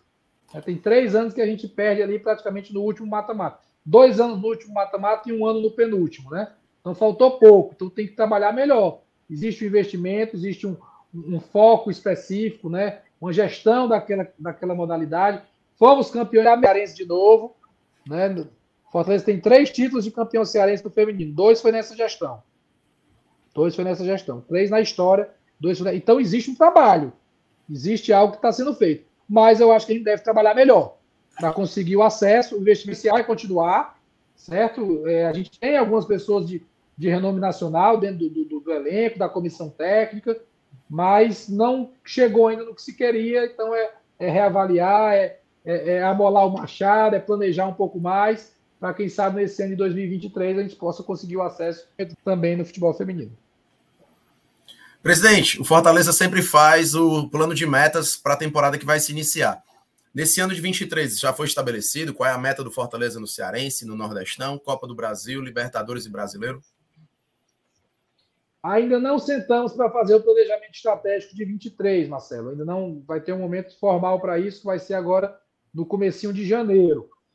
É, então, acho que o ideal é que a gente divulgue quando fizer esse planejamento que é um planejamento que a gente faz para todas as diretorias, né? O que fica muito visível para o público é, é, é, o futebol, é o futebol, mas a gente faz para todas as diretorias. E, inclusive, a gente pode fazer, vou até pegar o gancho aqui da, da, da, das perguntas que foram feitas de melhoria, a gente pode, de repente, colocar como meta é, melhorar o atendimento do sócio-torcedor, ter um indicativo para isso né, atender até X% das chamadas, né, a questão das lojas, ter, atender o enxoval em até X%. Isso são coisas mensuráveis, que podem entrar como meta e podem melhorar o nosso serviço. Né? Fica a ideia aí para a gente traçar internamente.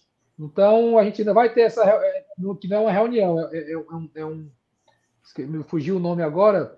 é, é um momento que a gente senta todo mundo, os diretores, com o pessoal da consultoria, que é a Gomes de Matos, e traça meta por meta, diretoria por diretoria, assunto por assunto, monta o plano e checa isso ao longo do ano. Então a gente está no momento, amanhã, inclusive, vai ter a última reunião de diretoria, em que a gente vai fazer o fechamento das metas de 2022. É, vai ter depois a avaliação 360 graus, que a gente avalia cada um dos diretores, cada um avalia todo, então todo mundo avalia, todo mundo é avaliado, e depois se dá um feedback.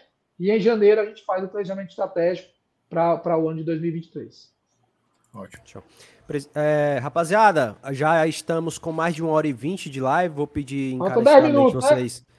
10 minutos, presidente? Que é isso, presidente? Mais, mais Vamos 20 fazer o seguinte, é, presidente. Mais uma rodada, mais uma rodada. Vamos mais uma rodada de pergunta. Mais uma rodada de pergunta e um bate-bola bem ligeiro com os é, superchats. Ligeiro. É, pronto. Tá fechando.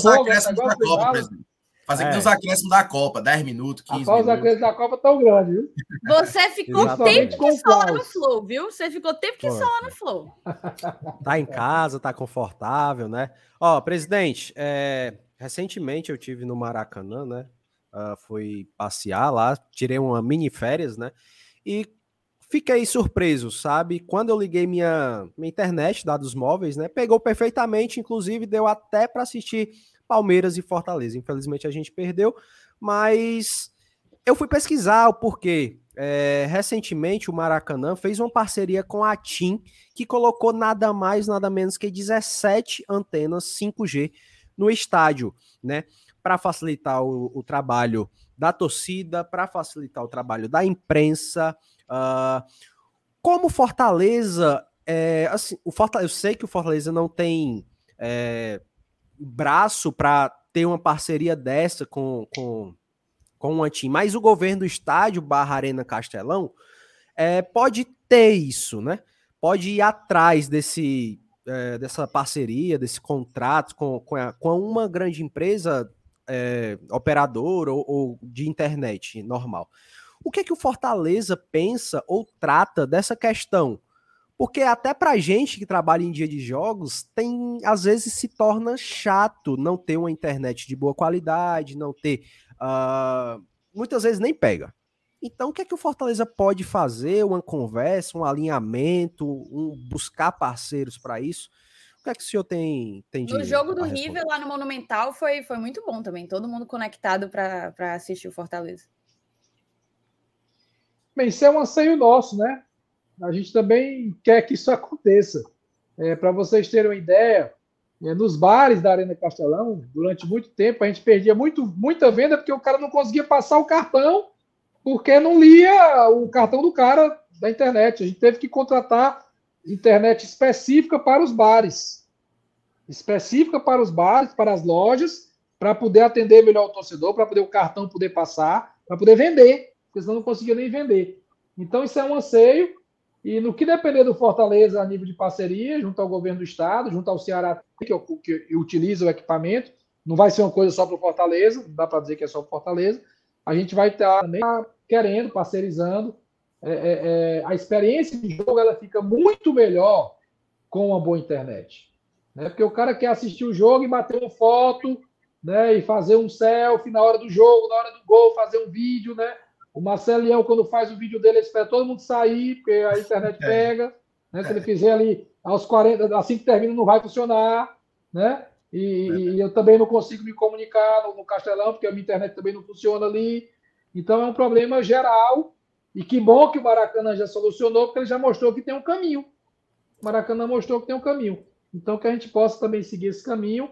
E é, acredito que é desejo de todos, do Fortaleza, do governo do Estado, da, da Arena Castelão, da Secretaria de Esporte, do Ceará, a gente resolver essa questão de internet e dar uma experiência melhor para todo mundo. E é para todo mundo mesmo, viu? Todo mundo, todos, todos sofremos iguais. Ali é a coisa mais democrática possível. Está todo mundo na mesma rede, todo mundo querendo acessar, né? É o torcedor, é o presidente, é alguém da comissão técnica, é a imprensa, né? Todo mundo e tem, tem essa dificuldade. Presida, o senhor tem mais dois anos de mandato, né? Vai até o final de 2024. E apesar de estar muito longe, pode até ser um pouco anticlimático, o torcedor do Fortaleza ele tem muito medo do que pode acontecer após a sua saída, né? Se vai vir uma pessoa que dê a continuidade ao teu trabalho. Como que o Marcelo Paes de hoje avalia a sucessão dele? E eu vou juntar essa pergunta com uma pergunta para o torcedor, Marcelo. Fiz essa para o presidente, Marcelo Paes, e uma para o torcedor. Como que o torcedor, Marcelo, quer encontrar o Fortaleza daqui a 10 anos, né? Quais são as metas de longo prazo assim que tu que tu almeja para o teu clube? Bem, primeiro, Thaís, que é, o Marcelo Paes tem que ir muito bem em 23 e em 24. Eu tenho plena consciência disso. Eu aprendi que futebol é um livro que tem 365 páginas. Termina um ano, você fecha esse livro, bota na estante, olha para ele, assim, às vezes com muita gratidão, muita alegria, mas tem que escrever outro. Tudo que a gente fez em 2022 não vale para 2023. Isso é uma verdade. Porque tudo que a gente fez em 2019 não valeu para 2020. 2020 foi porrada pra caramba. Mesmo tendo sido campeão cearense. Mas foi porrada, porrada, porrada, porrada. E, e olha que 2019 também tinha sido o melhor ano da história do Fortaleza. Né? Porque a gente foi campeão estadual, campeão do Nordeste, nono na Série A e conseguiu vaga para a Sul-Americana. Também tinha sido. E, 20, e tudo que fez 19 não valeu nada para mim. Não sei assim com muita clareza, com muita transparência, de que não adianta se a gente perder um jogo ou não sei o que. Ah, mas ano passado é que ano passado é que essa média. O cara quer ser feliz agora. O cara quer ser feliz naquele domingo, naquela quarta-feira, naquele campeonato. Então não adianta, eu sei que funciona assim. Então tenho que, quando eu digo eu, simbolizando o todo, né? O Fortaleza tem que ir bem em 23 e 24 para que o torcedor possa sentir saudade do Marcelo Paes quando acabar o mandato, né? Porque senão pode dizer, ele foi, era bom antes, agora já não é mais. E eu aprendi que é, o maior papel do líder é fazer novos líderes. Isso é muito importante. E eu acho que a gente tem dentro da nossa diretoria muita gente boa que pode encaminhar uma sucessão ao fim de 24. Muita gente boa. Se fala muito do Alex, né, que aparece mais, é diretor de futebol, é vice-presidente, é um cara sensacional. É, Geraldo Luciano, meu Deus do céu, como eu queria que o Fortaleza também fosse presidido por Geraldo Luciano. Aí você tem Fabiano Barreira, que saiu da diretoria, mas é um cara muito bom. Né? O Gama Filho, que não aparece tanto, mas é um cara sensacional. E tanta gente boa ali dentro do clube, né? Maurício Guimarães, que é uma sumidade, já passou por 20 diretorias, todo mundo gosta dele. Então, eu posso citar aqui 10 nomes de pessoas boas que eu acho que seriam né, bem encaminhadas aí para uma linha de sucessão dentro do Fortaleza. Então, que, por que, que eu estou dizendo isso? Que eu quero dizer que tem gente. Tem gente qualificada. E pode ser alguém que nem está nesse grupo aí que eu estou falando, que, né, que até porque quem vai escolher são vocês, né? Vai ter uma eleição e vai escolher quem, quem vai, quem não vai, quem é, quem não é. Né? A gente pode indicar alguém e o cara não ganhar. Acontece. O Bandeira fez um grande trabalho no Flamengo, indicou alguém e não ganhou. Ganhou o Landim e também fez um bom trabalho, está fazendo um bom trabalho. Então, futebol é isso, né? É, mas o meu papel é de buscar formar novas lideranças para no momento dessa saída, e ela vai acontecer, né? Inexoravelmente ela vai acontecer, é, tá, tá bem encaminhado. E eu queria ver o Fortaleza daqui a 10 anos na Série A, beliscando competições sul-americanas, quem sabe dentro desse período já tendo chegado mais longe, uma competição sul-americana, com a base revelando jogadores para o elenco profissional, com a estrutura cada vez melhor, é, é ir melhorando o que a gente já faz. Né? E se a gente chegar daqui a 10 anos sem reclamação na loja do sócio, também eu acho que é muito bom, né? Já pensou? Tomara que já seja ano que vem isso, não seja daqui a 10 anos, não. E já melhora esse serviço para o ano que vem. É, melhora a ponto de não ter as reclamações. Melhorar, eu acho que melhorou, mas é uma questão de, de avaliação. É, é, eu acho que é isso, Thaís, é evoluir, sabe? É melhorar, é estar é tá brigando lá em cima, é dar orgulho ao torcedor. É, vai ter ano que vai ser melhor, vai ter ano que vai ser mais difícil, não é todo ano que vai se ganhar. Né? E, a, e, a, e a vida é assim, o futebol é assim. Esse ano a Libertadores quem ganhou foi o Flamengo, ano passado foi o Palmeiras. Né? Ano passado o Atlético Mineiro teve um ano sensacional, ganhou a Copa do Brasil brasileiro, esse ano já não ganhou. Né? E aí já, já, já não é a mesma coisa. Então a gente tem que ter a consciência de que é isso, é sempre evoluindo, sempre melhorando, sempre buscando algo a mais. Eu acho que a gente tem conseguido isso nos últimos anos.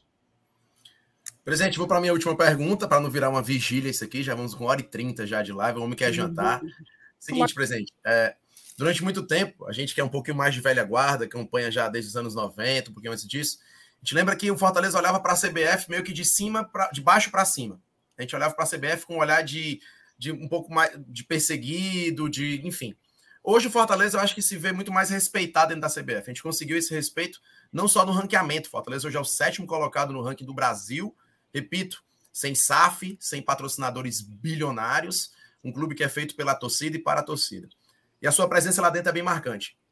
O senhor acompanhou aí a seleção brasileira, enfim, respeitado lá por dentro. Quando se fala de Fortaleza Esporte Clube hoje em dia, tem um peso muito maior.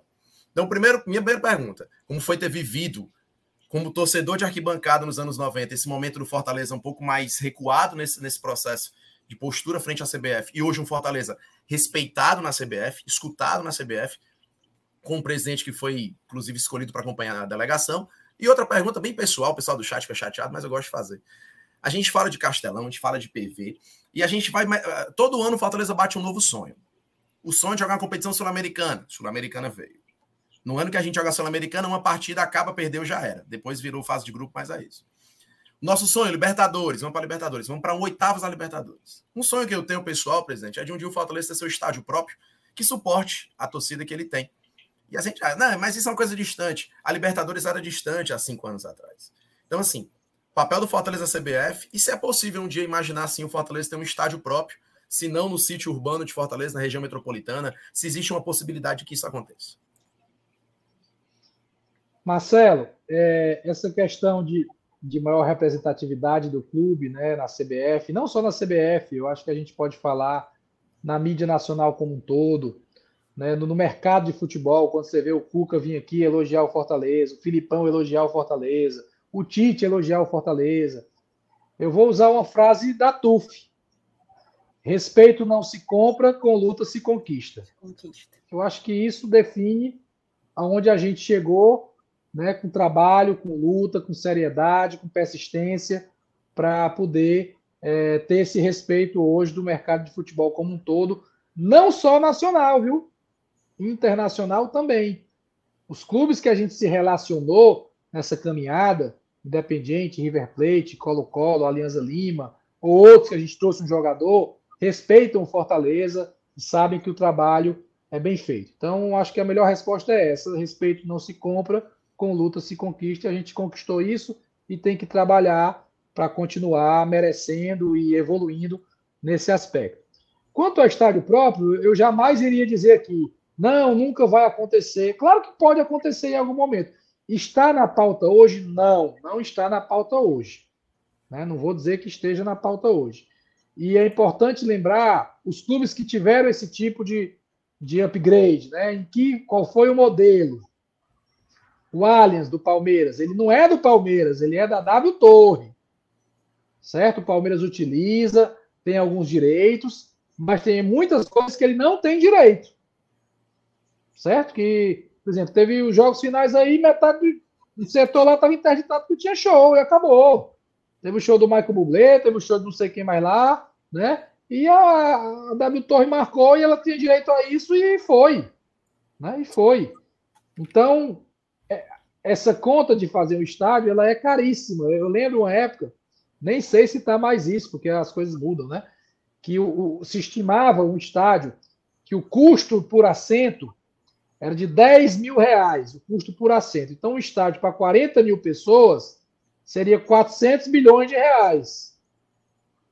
Nem sei se é mais isso. Acho que deve já ter aumentado. Como é que o Fortaleza vai tirar 400 milhões de reais para construir um estádio? Né? Não tem como. Teria que ser com parceria e o parceiro vai colocar condições. Quais são as condições? A renda por não sei quantos anos, é o direito de marcar não sei quanto show na hora que quiser, né? Os camarotes vão ser de tal maneira. E olha um detalhe interessante. O Palmeiras, que é um baita estádio, né? O Allianz. A cidade de São Paulo é o quê? Cinco vezes, seis, oito vezes maior que a cidade de Fortaleza. O Palmeiras tem muito mais torcida do que o Fortaleza, que está numa cidade que é muito mais populosa, o estádio lá é para 43 mil lugares. Né? Então é, é importante ter essa noção né, de grandeza, de ordem de grandeza, de quem já fez e qual é o tamanho do estádio que eles têm lá numa cidade muito maior, com a torcida maior naquela cidade. Importante ter esse tipo de, de, de noção como paralelo, né? Mas eu também sonho com isso, cara. Assim, eu, poxa, eu ia amar. Eu, fui no estádio do Lyon em 2018 com o Fortaleza. A gente foi jogar uma competição lá, né? O Sub-19 e tinha um leão assim enorme, quase do tamanho da esplanada, a loja dentro.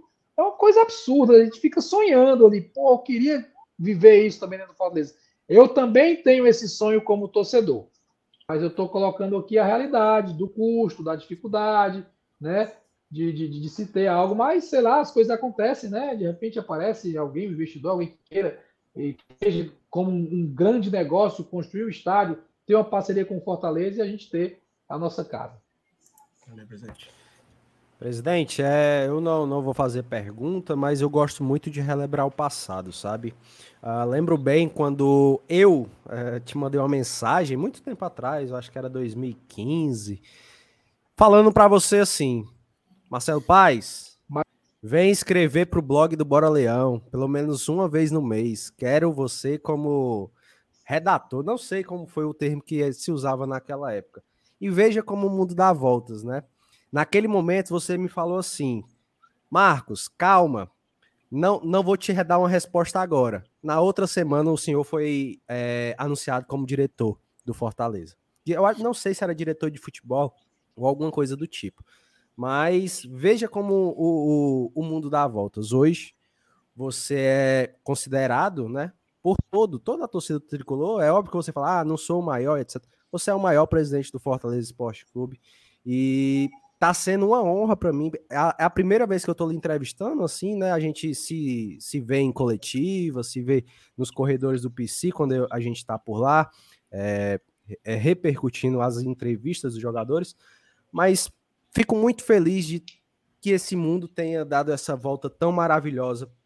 E acredito que aquele Marcelo Paz de antes não pensaria metade do que aconteceria em 2022 com fruto com seu nome até 2024. Eu só tenho de agradecer, é um papo mais emocionante, emocionado, digamos assim, mas a gente tem muito a construir com o presidente Marcelo Paes até 2024 e seguir a vida do Fortaleza com Marcelo Paes na diretoria? Pode, não sei, mas Marcelo Paes tem um tempo ainda para pensar nessa situação. Muito obrigado, Paes. Pai, Legal. seguinte. Fico feliz aí com a tua fala e eu lembro sim que você me convidou, viu? É capaz de eu ainda ter a conversa aqui. Não sei se eu tenho as conversas de 2015, porque o telefone muda e tal, mas meu número é o mesmo. Eu lembro, eu lembro sim de você ter me convidado, fiquei orgulhoso, né? De poder participar, de ter, ser reconhecido ali e tal. É, teve outros convites também. O pessoal da, F, da FCF TV me chamou para ser comentarista lá. Né? O, o Breno Rebouças, que era comentarista lá, hoje está no Jornal Povo rapaz, vem aqui comentar com a gente. Tal. Eu digo, não, calma, acho que não posso ser agora, né? Então, as coisas acontecem na vida da gente e a gente construiu juntos aí essa caminhada e fico muito feliz com o seu lembrete aí, com a sua lembrança, não lembrete não, com a sua lembrança e como a gente caminhou junto para chegar até aqui hoje. Paz, eu consegui aqui uns minutinhos para fazer um bate-bola bem rápido com os superchats, que são as perguntas de algumas pessoas que mandaram, certo? Então, papum, papum aqui. E aí a gente encaminha para encerrar. O Norberto Maia tinha perguntado sobre o estádio, se podia sonhar. Você acabou de, você acabou de responder. O Batista Ribeiro, Paz, com o término do seu mandato daqui a dois anos, existe a possibilidade de reeleição ou pretende por um substituto à altura no seu lugar? Não, não pode mais reeleição. Já estatutariamente chegou no limite, então vai ser alguém que vai passar por um processo eleitoral e a torcida vai escolher quem será o presidente depois de 24. PH Santos, só deixando todo o meu amor por vocês. Saudades de assistir ao vivo, mas estou sempre no gravado. Pergunta: Presida, te amo. Quais as melhorias para o nosso programa de sócio torcedor? Obrigada por existir. Acabou que a gente falou bastante, né, sobre sócio torcedor. O Samuel Salles. Pelo carinho uma... aí dele, né? Sim, sim. Ele é demais, ele é demais, sensacional. Tenho uma grande admiração a este personagem do futebol, Marcelo Paes, que Deus te abençoe na temporada de 2023. Amém, abençoe todos nós, amém. Robson Aguiar, cadeia show essa de hoje com a entrevista do melhor presidente da história do Lion. Uma pergunta: quantas negociações de jogadores estão ocorrendo nesse momento para vir? Acho que a melhor resposta é aquela que eu dei já durante a live, é das posições que a gente quer trazer, né? Cinco, seis posições, talvez um pouco mais. É isso que a gente está olhando, é isso que a gente está observando. E é nessa linha que a gente vai seguir para a formatação do elenco ano que vem. O Breno Forte, Marcelo, eu vivo em Baltimore, nos Estados Unidos, e não tenho acesso aos produtos do clube. Quando a loja do Leão venderá para o exterior e quais as ações que o clube está tomando para melhorar a venda online? Aqui é uma pergunta mais complexa, mas responde aí quanto ao exterior. Não tenho uma posição, estou sendo muito transparente de como é que vai vender para o exterior. É um processo completamente diferente, né? É, que foge do e-commerce de você vender para para Parangaba, ou para Tauá, ou para Natal, ou para São Paulo. Então, não, não tenho essa resposta da, da, das dúzias de material vendido para o exterior. Marcelo Perdigão, grande Marcelo, falando sobre estrutura, quais as próximas entregas programadas? Legal. Marcelo Perdigão, gente boa, meu xará. Bem, a gente é, vai fazer uma reforma. A gente pretende entregar primeiro, vou falar de 2023 como um todo. Né? A gente quer entregar uma nova sala de imprensa, a gente deseja entregar uma nova sala de imprensa ampliada lá do outro lado, lá no prédio administrativo, certo? A gente quer aumentar a área de fisioterapia do clube, continuando ali naquele prédio que é em frente ao campo, né? Que tem a academia com fisioterapia integrada, tem a piscina, a gente quer fazer um espaço só para fisioterapia mais ampliado. A gente quer integrar o Hotel Ribamar Bezerra com o Hotel Antônio Diniz, que faz um L, né? Assim. Então tem o, o, o, o Ribamar Bezerra, a gente vai ter uma, uma passagem um para outro, vai ligar um ao outro e vai fazer o retrofit do Antônio Diniz para ficar igual ao Ribamar Bezerra, e a gente vai ter ali mais quartos, vai ter dois flats para quando chegarem jogadores ficarem até ter o seu a, sua moradia, né, ou alguém da comissão técnica. A gente vai fazer uma área de lazer, onde é a piscina, aquela piscina antiga que tem ali perto do estacionamento. Ali vai ser uma área de, de convivência para os jogadores, com, com, com, com televisão, com, com jogos, né? uma área de, com churrasco, com churrasqueira, então uma área de convivência. A gente quer também reformar aquela fachada da entrada do futebol, aquele portão grandão que tem, aquela guarita que tem ali, quer dar um, uma estilizada naquela entrada, deixar mais bonito, mais agradável. A gente quer construir no CT Ribamar Bezerra um campo sintético é, para ficar com cinco campos. Não é construir no lugar de. Nós temos quatro, né? Eu quero mais um, não é no lugar de um que tem lá, para ficar com cinco. Para ficar com cinco, para que um sempre esteja descansando. Você usa quatro, descansa um. Na hora que tiver gasto muito aqui, para esse, descansa o outro. E aí você tem sempre quatro campos em bom nível e um descansando, se recuperando.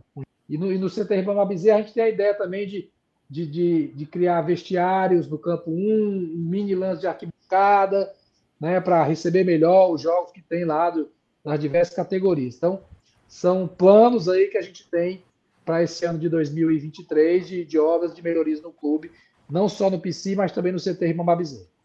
Falando em jogo da base, só um minutinho. Falando em jogo da base, presidente, o Marcílio, meu amigo aqui, da, da, tá sempre aqui nas lives, pede para encarecidamente ajeitarem a cabine de transmissão lá dos jogos da base, porque em certo momento não, não pega certo, certos ângulos, né? Então, fica aí o pedido do nosso amigo. Pode seguir, Thais. Esse pedido ele também está contemplado, viu? A gente quer construir uma estrutura de três andares. O primeiro andar é tipo um depósito, para guardar materiais. O segundo andar é um lugar de observação, né, até para receber também alguém que vai assistir um jogo. Né, e o terceiro é para filmagem. Então, isso também está tá no plano diretor lá, digamos, tipo plano diretor da parte de patrimônio do clube para melhorias. Show de bola. A Laura, ela coloca aqui. Boa noite, presidente. Ano passado, o clube foi à Europa para aprender novos modelos de gestão. O que foi possível aprender, o que foi aplicado e o que ainda deverá impl ser implementado. Obrigado pelo trabalho. Acho que a, a, viagem acabou não acontecendo, salvo engano, né, Marcelo? Isso, isso. O Alex que ia fazer essa viagem de visitar alguns clubes, marcado a agenda, mas não foi possível ele ir. Não foi possível ele ir. É, mas a gente está antenado, assim, né? Conversa com muita gente, procura trazer as melhores práticas de gestão. Eu tive ano passado na Europa fazendo palestra em Portugal e aprendi muito também, porque a gente faz a palestra, mas escuta bastante também, né? Então a gente tem que estar tá antenado, mas isso não está totalmente fora do radar. Mas é o que a gente pretende fazer, de visitar clubes, ver de perto, aprender um pouco mais e trazer para a nossa realidade. Show. O PH Santos mandou outro superchat, só que agora para o GT, botou aqui. Pergunta, presida, com o sucesso das transmissões digitais na Copa, há algum papo sobre esses direitos com grandes canais e streamers relacionados ao nosso time? Não, não tem nenhum assunto tratando relacionado ao nosso time quanto a isso. É, a gente ainda tem a venda nos, no, nos canais tradicionais, digamos assim, né? TV aberta, TV fechada, mas há um movimento muito grande né, dos streams, né, como um todo. O pay-per-view vem caindo, TV por assinatura vem caindo, isso é no mundo inteiro. E streaming vem subindo, né? A pessoa assina Amazon, assina Prime, assina Netflix, assina outros, outros caminhos aí. Isso é uma tendência de mercado no mundo. No mundo. De menos TV a cabo, menos pay-per-view e mais streaming. É, acho que ele fala aí do Casimiro, né? Que está sendo um sucesso aí é, 4 milhões e tal. Aí, gente, 4 milhões para TV aberta é muito pouco, viu? TV aberta atinge 50 milhões ou mais. A gente, às vezes a gente acha que é muita coisa. É muita coisa para aquele veículo. Mas para comparar com TV aberta, ainda está assim, muito longe. Mas muito longe mesmo. Mas é um caminho. É um caminho, é, tem que ser respeitado. O Casimiro hoje é uma personalidade, né? É, conhecido no mundo inteiro, que, no Brasil inteiro, querido pessoas acompanham, às vezes acompanham com duas telas, né? acompanham na TV aberta, acompanham no Casimiro também. Então é, é uma tendência de mercado, mas que ainda está muito longe de ter o alcance da TV aberta. Importante lembrar isso, dessa essa noção, mas não tem de momento nada que o clube esteja caminhando para esse sentido. Vou correr mais um pouquinho, papum aqui. Robson Aguiar, viva a mídia tricolor e um salve ao melhor presidente da história do clube. Estou muito confiante para a temporada de 2023. Vamos fazer mais história. Deus abençoe. Amém, Robson. Que a gente faça junto essa história, todos nós. O Cristiano Filho botou aqui que o Marcelo sempre busca ideias assistindo um canal da torcida adversária. Tu tá sabendo desse, desse meme, Marcelo? É claro que eu tô, né? Claro que chegou para mim. Inclusive, como é que hoje que eu tô doido para assistir de novo lá. Pra... É muito, é muito, é muita autoestima, assim. Tem, tem que, tem que ter. Tem que não, assim, eu respeito o trabalho, mas eu nunca assisti, nunca, nunca, em nenhum momento eu nunca assisti. Né? E, e sendo muito honesto com vocês, eu tenho dificuldade de assistir até do Fortaleza, entendeu? Então eu não assisto. Mesmo, não, não é por, não, não é, não é por, por 10 days, não tem nada disso. Eu acho que ter informação é bom como um todo, mas eu não tenho. E, e assim, às vezes chega para mim alguns recortes, né? Alguns recortes. Chega porque circula, como circula do Glória de Tradição, do, do, do, Bora Leão, aí chega num grupo de WhatsApp, uma fala, outra. Às vezes uma fala elogiando, às vezes uma fala criticando, mas eu nunca, em nenhum momento, tirei o meu tempo para assistir. Zero, nunca. Né? É, até porque eu tenho dificuldade. Ideia de... Porque eles dizem que você estava lá, é. você abre o caderno e sai anotando. Mas vamos seguir aqui. Não, não, não, isso, não isso não acontece, não. Razão clubismo respeito o trabalho, mas isso não acontece. Eu Razão e clubismo é um minuto, né? presidente, é mais rápido. Como é, Marcelo? Razão e clubismo é um minuto, aí dá tempo de assistir direitinho, rapidinho. É, é o, eu, eu, vejo muito pelo Instagram o teu, né? Que ele é rapidinho e tal, papum e tudo, então a gente pega ali. Eu prefiro que o presidente nem assista mesmo. Gaste o seu tempo pro Fortaleza, né? Contratando, é lógico, solucionando problemas. Fortaleza, gente. Pegue corda com a gente, não, não pelo Fortaleza. amor de Deus. O, o, o, assim, eu acho que um dos diferenciais da gestão do Fortaleza é justamente isso, que a gente olha para o nosso clube. A gente quer o tempo todo melhorar o Fortaleza, a gente quer o tempo todo evoluir o Fortaleza E, e, e isso é, é, é, incansável, é incessante. Entendeu? E, e não é só meu, é da diretoria como um todo. Tem tanta gente boa na diretoria. Tem tanta gente boa na diretoria. Vou repetir isso. Cada pessoa capacitada lá, competente, dedicada, querendo o melhor para o clube. Show de bola. Vamos lá. O Jefim botou, presidente, queria saber dos primeiros jogos. Vai ser no PV mesmo? Manda abraço para os primos Ale Paz e Túlio Facó, do grupo Razão e Aposta. Razão e Aposta. Ale Paz e Bruno Facó, é? Túlio Facó. Túlio Facó. Túlio Facó. Um abraço aí para a galera do, do, do, grupo Razão e Aposta. É, a tendência é que sim, no mês de janeiro os jogos sejam no PV, dado que o Castelão está passando por reforma de troca de gramado e melhoria da drenagem. Tá. O Márcio, Márcio Denilson, MD, parabéns e obrigado, presidente. Observo que você evoluiu bastante na forma de se comunicar com a torcida e considero que isso foi importante para o nosso crescimento. Elogio aí do MD. abraço, MD. Comunicar com o torcedor é algo muito importante, muito, muito mesmo, porque a gente trabalha para isso, para dar orgulho ao torcedor, para que o torcedor goste, compre a ideia, apoie, faça a crítica quando tem que fazer, mas ter essa linha de comunicação é fundamental. Não vou conseguir mais fazer pergunta, porque a gente já estourou o nosso tempo, então eu vou só seguir aqui, tá? A Neri Alves botou pergunta ao Marcelo aí se ele não pensa em deixar o segundo terno, segundo turno como era antes, 2005, 2006, 2007. Muito lindo aquele terno branco. Abraço. Não é entendi muito bem a tá pergunta do, do Neri. É, é porque, Thaís, é porque você é jovem. Terno é uniforme, viu? o uniforme do time antes era o terno. Mas é o, o homem mete um terno em 2022 é aí é demais. Pois 2022. é. O Samuel Salles botou aqui. Quero deixar meu salve ao Dudu Damasceno, que iniciou esse trabalho de mídia independente enquanto ainda estávamos na Série C. Hoje é fácil ser mídia. O elogio aqui do Samuel ao Dudu, que está nos bastidores. Tá Cadê o Dudu? Por que, que ele não veio hoje? Ele já já aparece, já já aparece por aí. Apareça aí, Dudu na massa. Depois dessa, você não aparecer. O Cleuton Batista botou, presidente, o calendário de 2023 do Fortaleza será tão apertado quanto o de 2022. Teremos jogos na segunda, quinta, sábado. Parabéns pelo trabalho. É provável, Cleuton, é provável. Desculpa não dar tempo. Que seja assim, muito apertado, muito.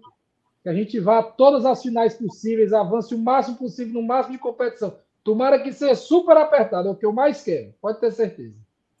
Show. O Luiz, boa noite, Marcelo. O contrato com patrocínio da Zeni vai continuar e queria saber se há distanciamento no patrocínio grande, como exemplo, Mercado Livre. É... Que, que eu ainda existe preconceito com o nosso clube, pois é do Nordeste. Infelizmente, eu não vou ter como te deixar responder, porque tá todo mundo aqui na, nos bastidores me então, tá pedindo para então encerrar. Então, eu vou pedir desculpa ao Luiz e a todos os que vêm depois, certo? O Marcelo pretende investir no transporte próprio, comprar um ônibus do clube estilo São Paulo e Corinthians? Esse aí dá para falar ligeiro. Precisa não, precisa não, vai para a conecta do Irlanda, o Irlanda é tricolor, não precisa. Show. Lucas Pires Ferreira, Marcelo, em um time em que a torcida é quem sustenta, existe algum projeto de expansão de torcida? Sempre, né? Ganhar jogo. ganhar jogo, ganhar campeonato, expande a torcida. O Nilson mandou só o superchat sem mensagem. Jorge Santiago, olá, presidente. Já vi algumas fotos da nossa sala de troféus que está sendo reformada. Existe alguma previsão de entrega? Poderiam criar um tour pelo PC com mostrando toda a estrutura. Já tem, né? Está terminando, está caminhando, e já existe o tour pelo PC, mas é através de sorteio e pode virar uma visita guiada, como tem alguns clubes do Brasil. Show. O Edson Deus do Costa, DF, abraço, Edson Costa. Doutor Edson Tá sempre lá no Razão. Um abraço da Embaixada do DF. Gratidão, Marcelo. Isso. Mandou até umas camisas do, do DF lá pra gente aqui. Eduardo Wolff, a discussão para reduzir o número de rebaixamentos na A, somos o único local que cai em 20% de forma direta. Acho que aí já é uma não discussão, discussão para CBF, Libra, Forte Futebol, né, Marcelo? É. Isso, mas não tem essa discussão no momento.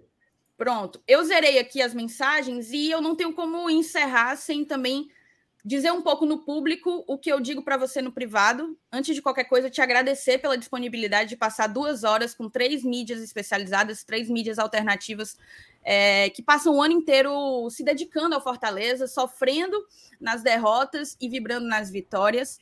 Para mim, é chover no molhado dizer que tu é o maior da nossa história, talvez o maior dirigente da atualidade aqui no cenário nacional não existe, não existe presidente de clube, e aqui eu falo não só para você, porque disso você sabe, mas para quem nos acompanha ainda agora, não existe presidente de clube tão transparente, que tenha uma relação de tanta transparência com a sua torcida como você, como Marcelo Paes. E isso é algo que a gente precisa exaltar e seguir exaltando mesmo quando os erros acontecem.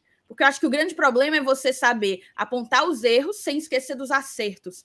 É, a gente já teve uma conversa mais ou menos sobre esse assunto. É, eu nunca tornei essa história pública, mas como você já tornou uma vez, numa, num evento que teve lá no PC do Bem Tricolor, acho que o meu primeiro contato contigo foi quando eu te, te escrevi uma carta há quatro anos atrás. Eu te escrevi uma carta, fui deixar na sua portaria, você leu, me respondeu. E na carta eu dizia que eu tinha muita dificuldade de. que eu não tinha ídolos no futebol, que eu tinha muita dificuldade de eleger jogadores como ídolos. Hoje isso já mudou. Tinga é meu ídolo disparado. Mas. E eu te disse que o primeiro ídolo que eu tive no Fortaleza, de fato, era logo um dirigente. Isso é muito doido. Isso, isso talvez é, torcedores de outros times não, não, não consigam entender. Mas eu tenho, eu tenho essa, esse respeito por você, pela pessoa que você é, por tudo que você fez pelo Fortaleza, e por saber que nos piores momentos você não se escondeu e não sequer, sequer cogitou abandonar o barco, abandonar é, o teu propósito à frente do nosso clube. Então, eu só te agradeço muito por estar à frente do, do, Fortaleza, por seguir à frente do Fortaleza, por nos capitanear aí nesses mares é, desafiadores que são fazer futebol no Brasil. E eu espero que a gente tenha outras oportunidades para confraternizar temporadas como a de 2022. Muito obrigada, tá? Thais, muito feliz pela sua fala. Guardo com muito carinho a sua carta. Né? Naquele momento, assim, foi muito marcante, muito gratificante. E, e, e, naquele momento era só a Thaís torcedora, né? Hoje a Thaís também Sim. é um personagem do Fortaleza, né? uma pessoa que as pessoas conhecem, escutam, né? elogiam, sabem quem é, e, e, saber que você teve esse carinho e teve essa iniciativa, para mim é, é, legal, e, e isso a gente sente esse carinho também, às vezes na rua, com algumas pessoas, com crianças, né? Às vezes a gente grava um vídeo com um menino que está fazendo aniversário, o pai filma a reação do filho quando viu o vídeo que um presidente mandou.